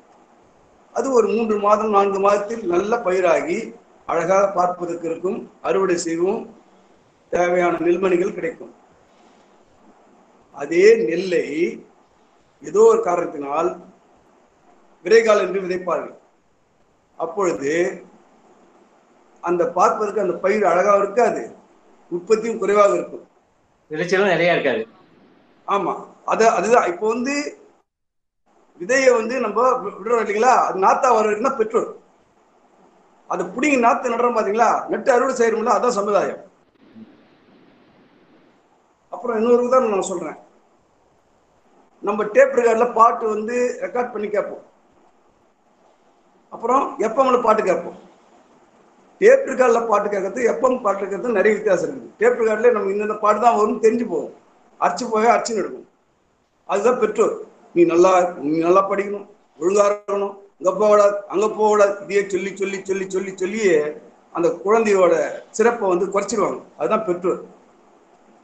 ஆனா எஃப்எம் ரேடியோல பாத்தீங்கன்னா அடுத்த பாட்டு என்ன வரும்? அடுத்த பாட்டு என்ன வரும்? அப்படின்னு நம்ம வந்து அவரோட கத்துனுப்போம் அதுதான் சமுதாயம். இவர் பார்த்தா அவர் வராரு. அவர் என்ன சொல்லி ஒருத்தர் நமக்கு என்ன அறிவு கூட தெரியாது. இந்த இவரால் நம்ம இந்த விஷயத்தை கத்துக்குவோம் அப்படின்ற மாதிரி ஒரு அமைப்பு இருக்கு. அதுதான் உண்மை.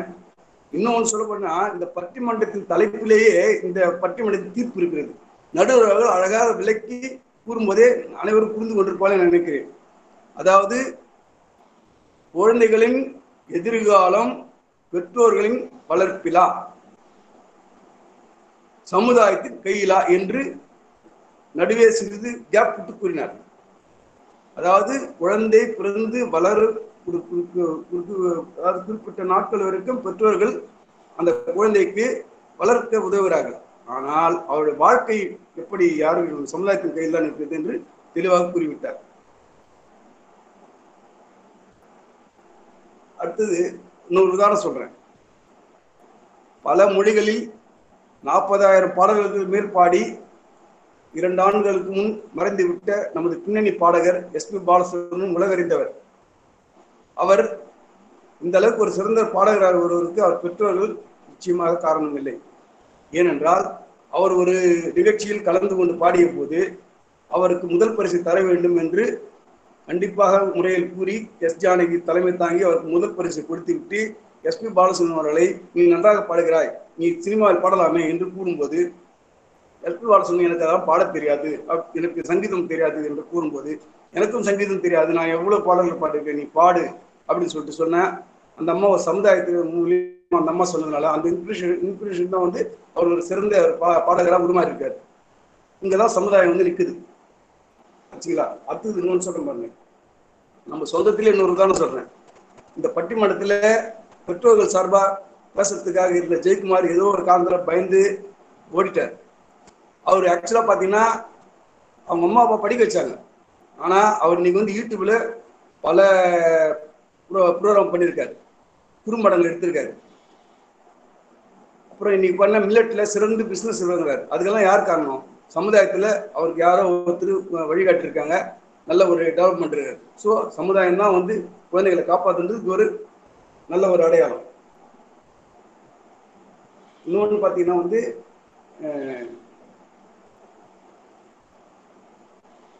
அதாவது பெற்றோர்கள் வந்து எந்த அறிவுரை கூறினாலும் பிள்ளைகள் பயப்படும் மட்டும்தான் கூறுவார்கள் இப்படி போ அப்படி போ அப்படி போ இப்படி என்று பயப்படும் ஆனால்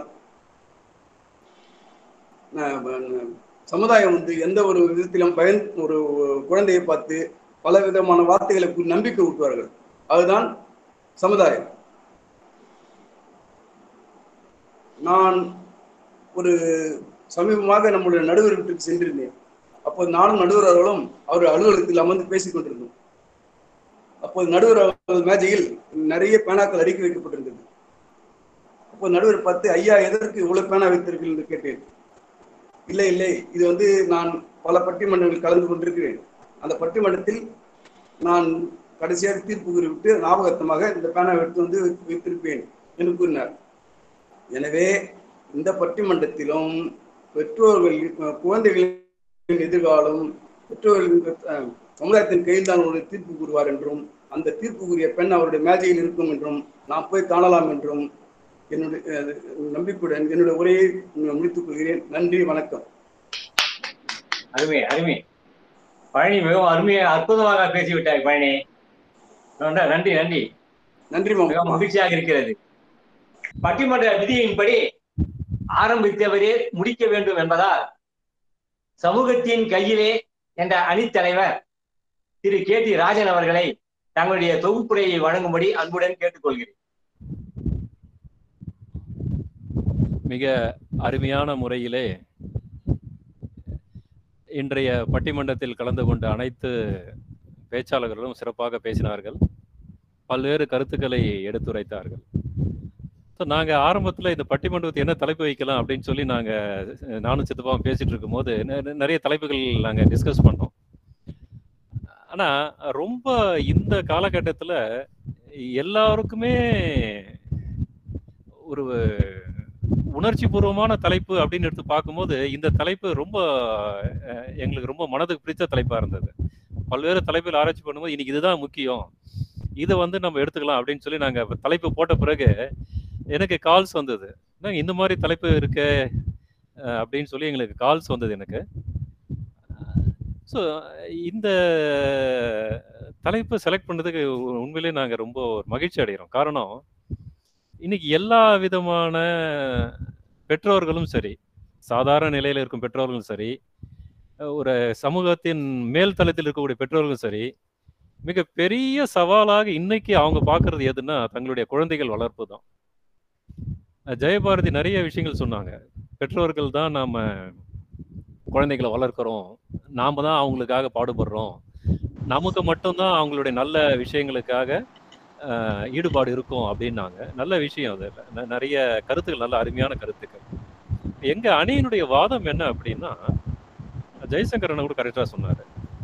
ஒரு லெவல் வரைக்கும் தான் இந்த பெற்றோர்களால் தங்களுடைய குழந்தைகளை பாதுகாக்க முடிகிறது வளர்க்க முடிகிறது.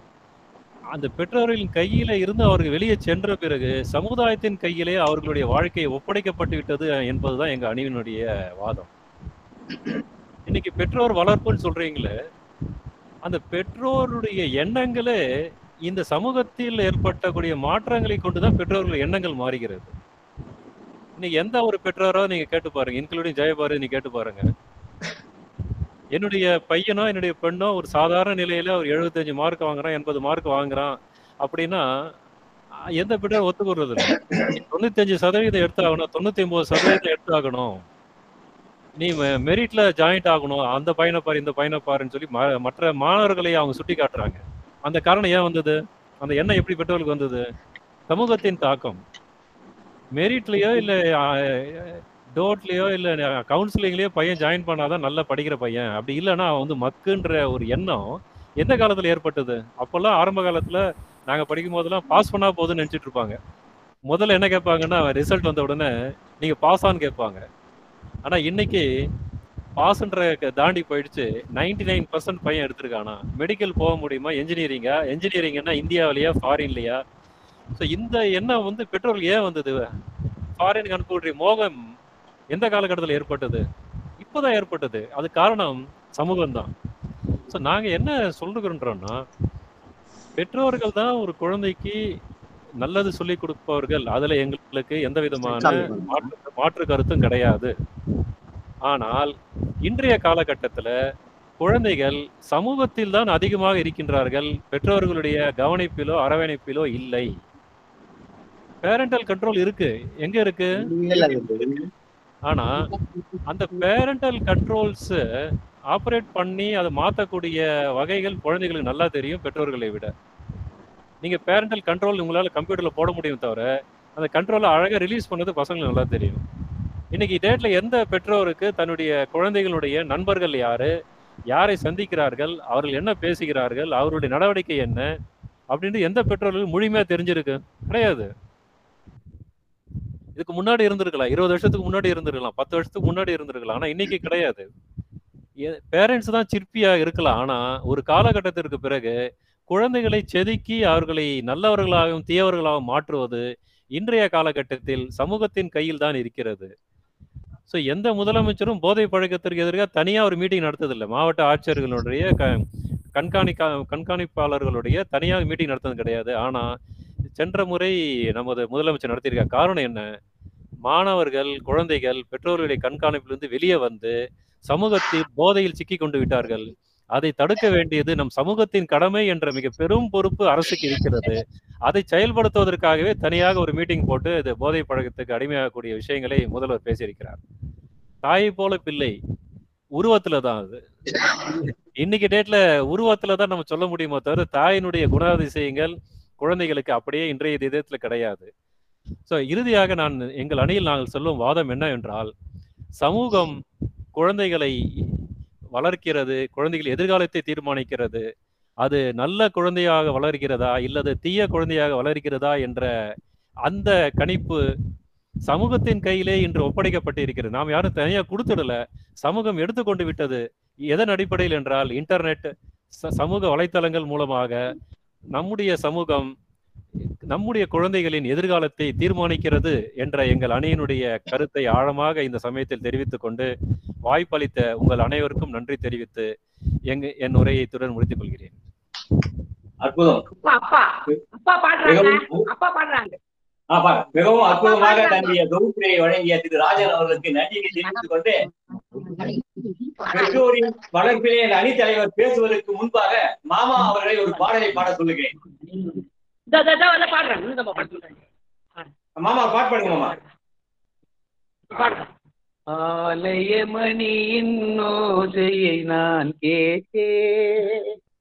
அருள்மொழி கூறும் பறவைகள் ஒளி கேட்டே உன் இறைவன் அவனே அவனே எனும் பாடும் மொழி கேட்டே உன் தலைவன் அவனே அவனே எனும் தாயின் மொழி கேட்டே ஆலயமணியின் ஓசை நான் கேட்டேன் அருள்மொழி கூறும் பறவைகள் ஒளி கேட்டே.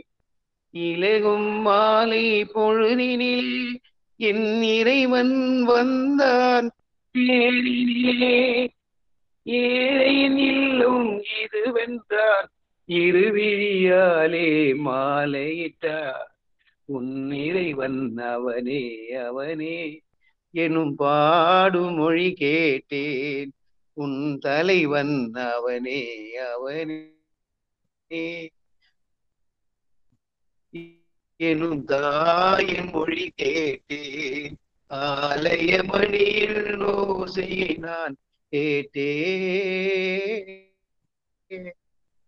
அருள்மொழி கூறும் பறவைகள் மொழி கேட்டே காதல் தேவன் கோவிலே கருவில் தேவன் மடியினிலே யாரும் அறியா பொழுதினிலே அடைக்கலவானேன் முடிவினிலே. உன் இறைவன் அவனே அவனே எனும் பாடும் மொழி கேட்டேன். உன் தலைவன் அவனே அவனே எனும் தாயின் மொழி கேட்டேன். ஆலயமணியின் ஓசையை நான் கேட்டேன். அருள்மொழி கூறும் பறவைகள் ஒளி கேட்டேன்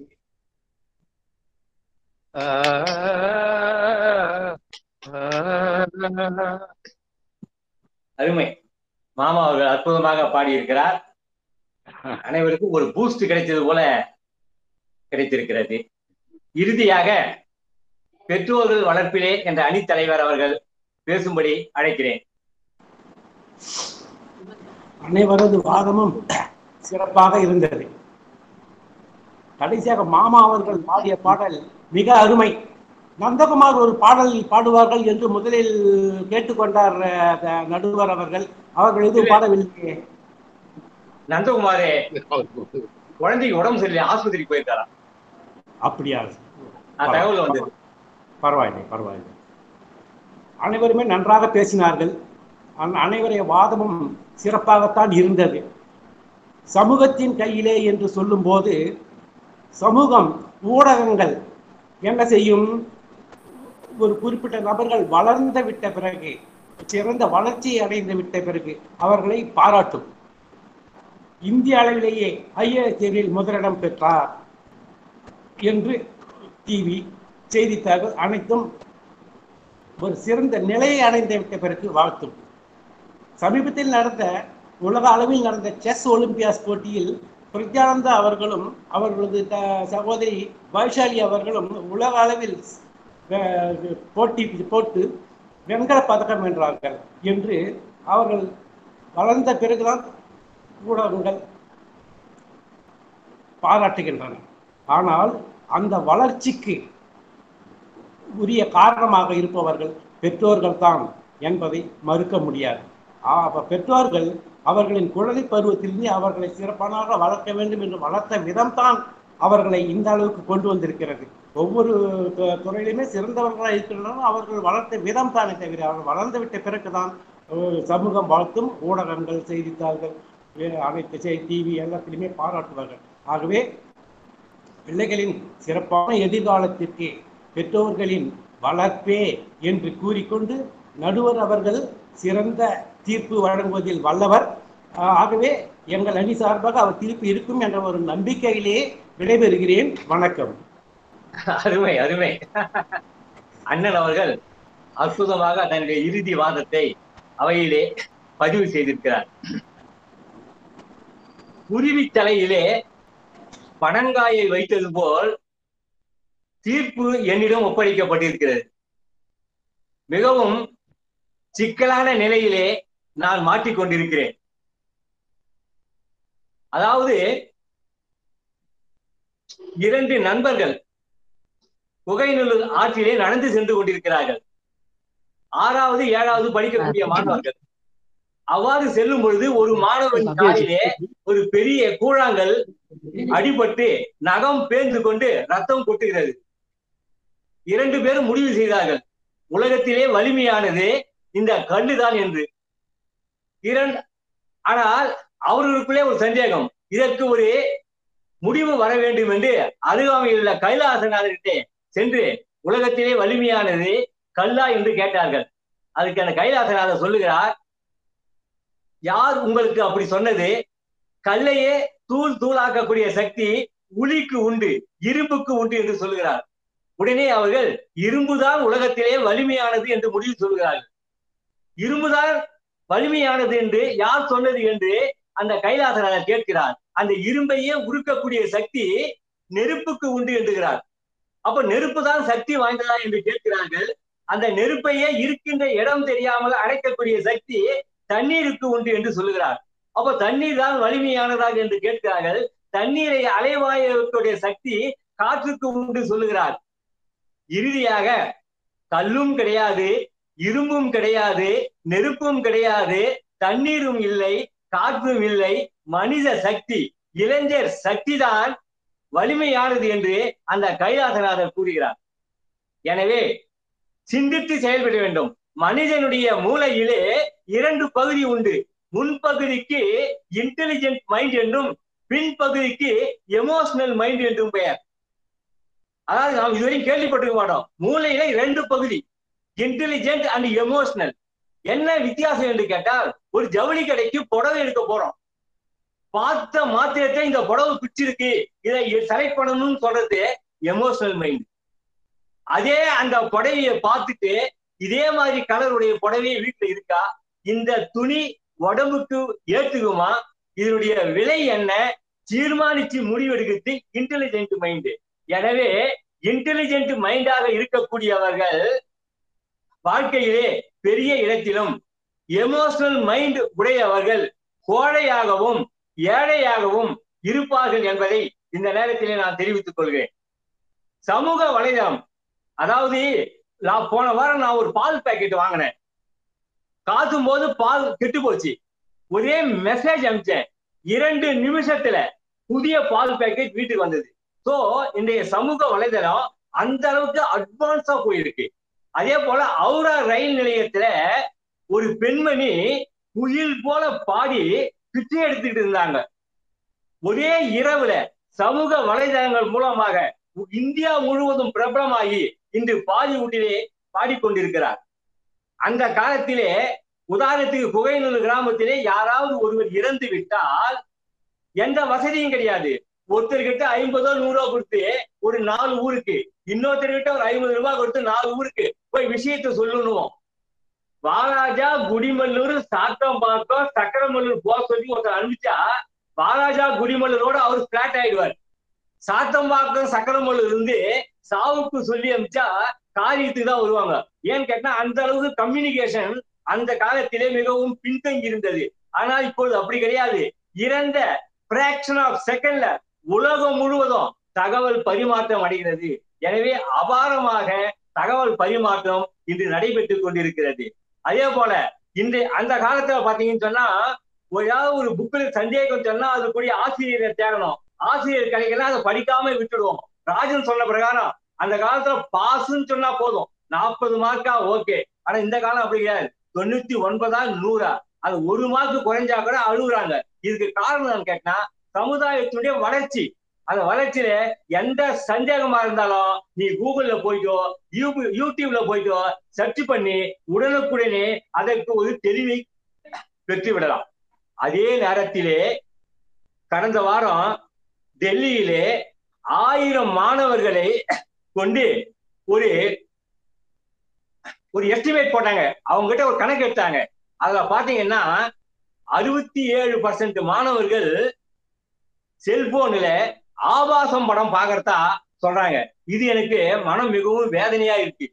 அதே மாதிரி பாத்தீங்கன்னா தேவையில்லாம ஃப்ரெண்ட்ஸ் ரிக்வஸ்ட் கேக்குறாங்க. யாரும் மூஞ்சு முகமே தெரியாம ஃப்ரெண்ட்ஸ் ரிக்வஸ்ட் கொடுத்து கெட்டு போறவங்க இருக்காங்க. இமெயில் ஐடி தெரியாதவங்களுக்கு கொடுத்து கெட்டு போறவங்க இருக்காங்க. முகநூல் மூலமா முகம் யாருன்னே தெரியாம காதலிச்சு கெட்டு போறவங்க இருக்காங்க. நேருக்கு நேர் பா- கா- பார்த்து காதலிக்கிற வாழ்க்கையே இடையில கட்டாகும் பொழுது முகநூல் மூலமா பார்த்து காதலு அநியாயமா போயிட்டு இருக்கு அதே மாதிரி இன்னைக்கு பாத்தீங்கன்னா ஆன்லைன் ரெமின்னு ஒண்ணு சொல்றாங்க.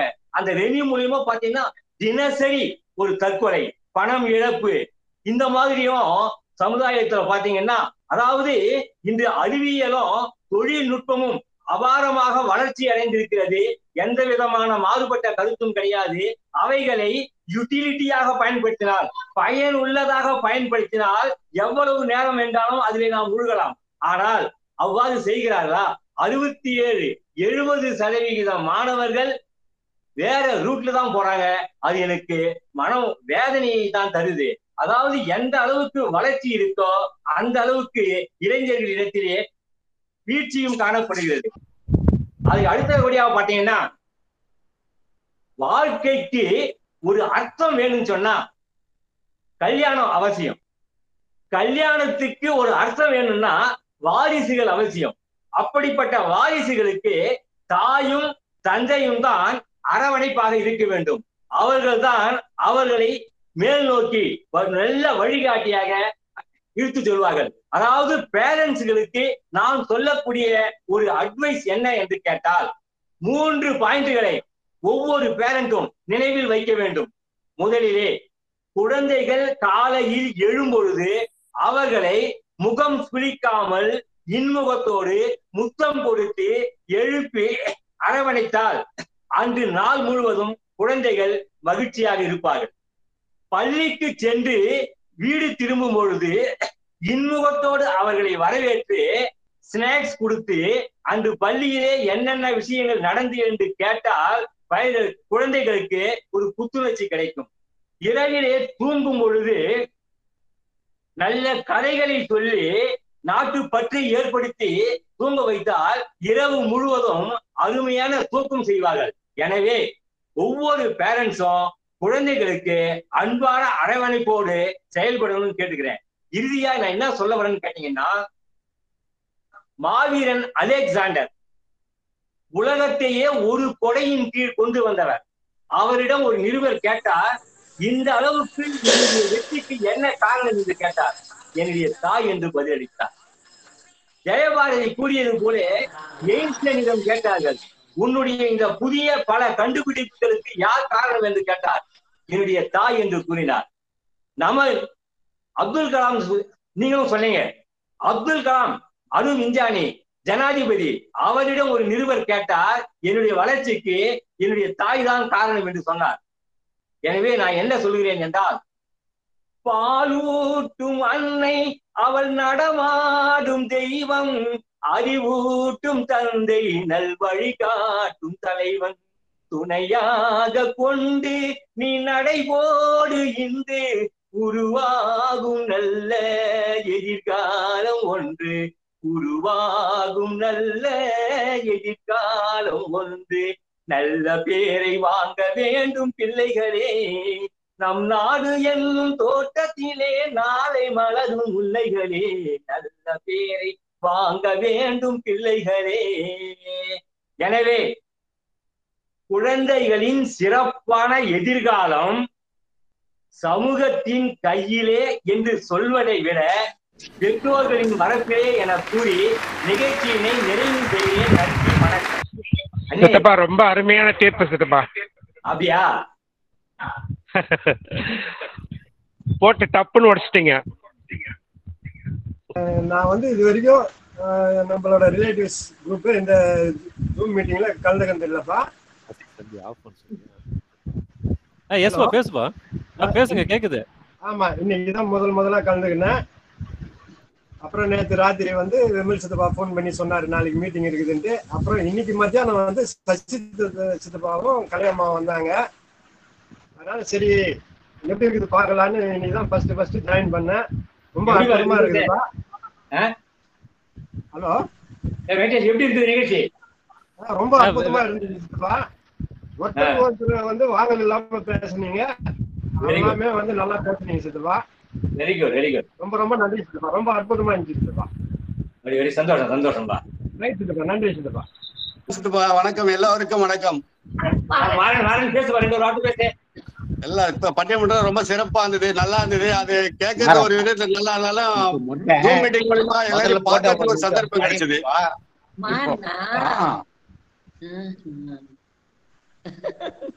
ரொம்ப சந்தோஷம். எல்லாரையும் பார்த்ததுல ரொம்ப சந்தோஷம். பட்டிமன்றம் சிறப்பா இருந்தது. அதுல நடுவருடைய பாட்டு நடு நடுல இன்னும் அமக்கலமா இருந்தது. மாறன் இப்பயே நீ புக் ஆயிட்டுப்பா பேசுறதுக்கு. ஐயோ நன்றி வணக்கம் சித்தப்பா. ஆ ஓகே கேக்குதாம்மா? ரொம்ப சிறப்பா நிகழ்ச்சி ஒவ்வொரு ஒவ்வொருத்தரும் எடுத்து வாதம் ரொம்ப நல்லா இருந்தது. ரொம்ப நல்லா இருந்தது அருமையா இருந்தது. பாடல்கள் நடுவு நடுவுல நல்லா சிறப்பா போச்சு நிகழ்ச்சி. ரொம்ப சந்தோஷம். வெரி குட் உங்களுடைய தான் காரணம் இதுக்கு? என்னம்மா? நீங்க அருமையா துவக்கி விட்டீங்க நிகழ்ச்சியை. பாட்டும் நல்லா இருந்தது. தமஸ் பேசின இன்ட்ரோடக்ஷன் ஸ்பீச்சும் ரொம்ப நல்லா இருந்தது. introduction ரொம்ப நல்லா இருந்துச்சு. அவர் இருந்தா கொஞ்சம் பேச சொல்லுங்க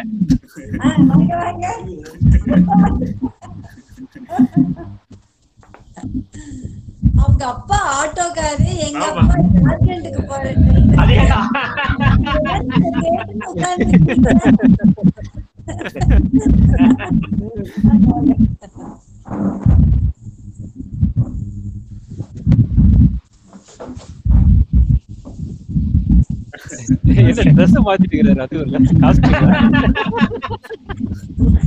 ப்ரோக்ராம் நல்லா இருந்தது சசி. ரொம்ப கிராண்டா எல்லாம் சிறப்பா இருந்தது.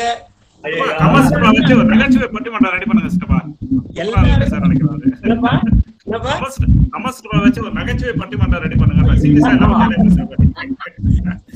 எல்லாருமே அருமையா பேசுனீங்கப்பா. நல்லா யாருமே இல்ல இங்க எல்லா ஒருத்தருக்கு ஒருத்தர் ரொம்ப நல்ல ஆமா நல்லாவே பேசுனாங்க எல்லாருமே. அதுல ஒரு டவுட்டே இல்ல. பரவாயில்ல சசி. நீரும் உன்ன மாதிரிலாம் எங்களால பேச முடியாது சசி. நல்ல- அருமையா தூக்கி விட்ட ரொம்ப நல்லா இருந்தது. ஆரம்ப பேச்சு ரொம்ப நல்லா இருந்தது. பரவாயில்ல. Sasi okay okay Sasi. ஆமா. ஓகேப்பா. யாரு you? ஆன்மாமா அண்ணன் இருக்காரா தமஸ் இப்ப வந்துட்டார் பேசலாம் சித்தப்பா நீங்க ஆ ரொம்ப நல்லா இருந்ததுப்பா கேக்குறதுக்கு.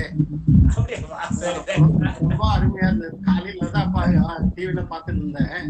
அப்படியே ஓகே ப்ரோக்ராம்ஸ் பாத்துட்டு இருந்தேன். இப்போ பார்த்தது ரொம்ப மகிழ்ச்சியா இருக்கு. ஓகேப்பா ரொம்ப சந்தோஷம். உங்களெல்லாம் உங்களெல்லாம் மீட் பண்ணது ரொம்ப சந்தோஷம். பாக்கலாம்பா நேர்ல பாக்கலாம்பா சீக்கிரமா. கண்டிப்பா. மாமா மாமா பாட்டு ரொம்ப சூப்பர் மணி அக்காவை பத்தி பாட்டு மாதிரி இருந்தது.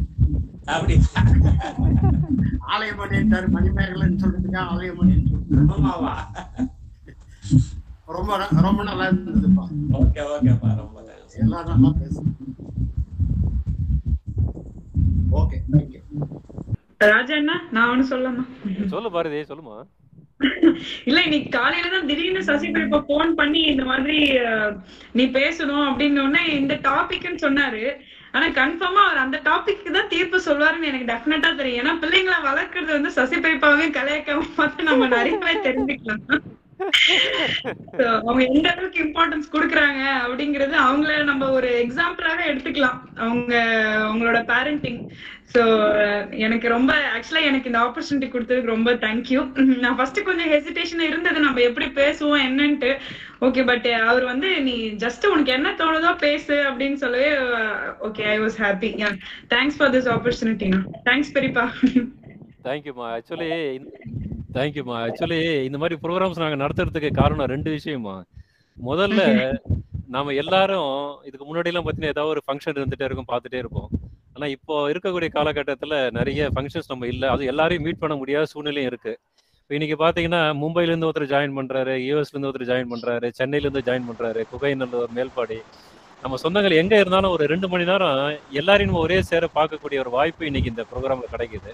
முதல் பாயிண்ட் ரெண்டாவது பாயிண்ட் ஒவ்வொருத்தரும் இந்த தனக்குள்ள இருக்கக்கூடிய திறமைகள் நாம எல்லாரும் டிவியில தான் நம்ம பட்டிமன்றங்களை பார்ப்போம். சாலமான் பாப்பையாவும் சரி ராஜாவும் சரி பாரதி பாஸ்கரும் சரி இவங்கெல்லாம் நம்ம டிவியில் பார்த்து நம்ம சந்தோஷப்படுறோம்.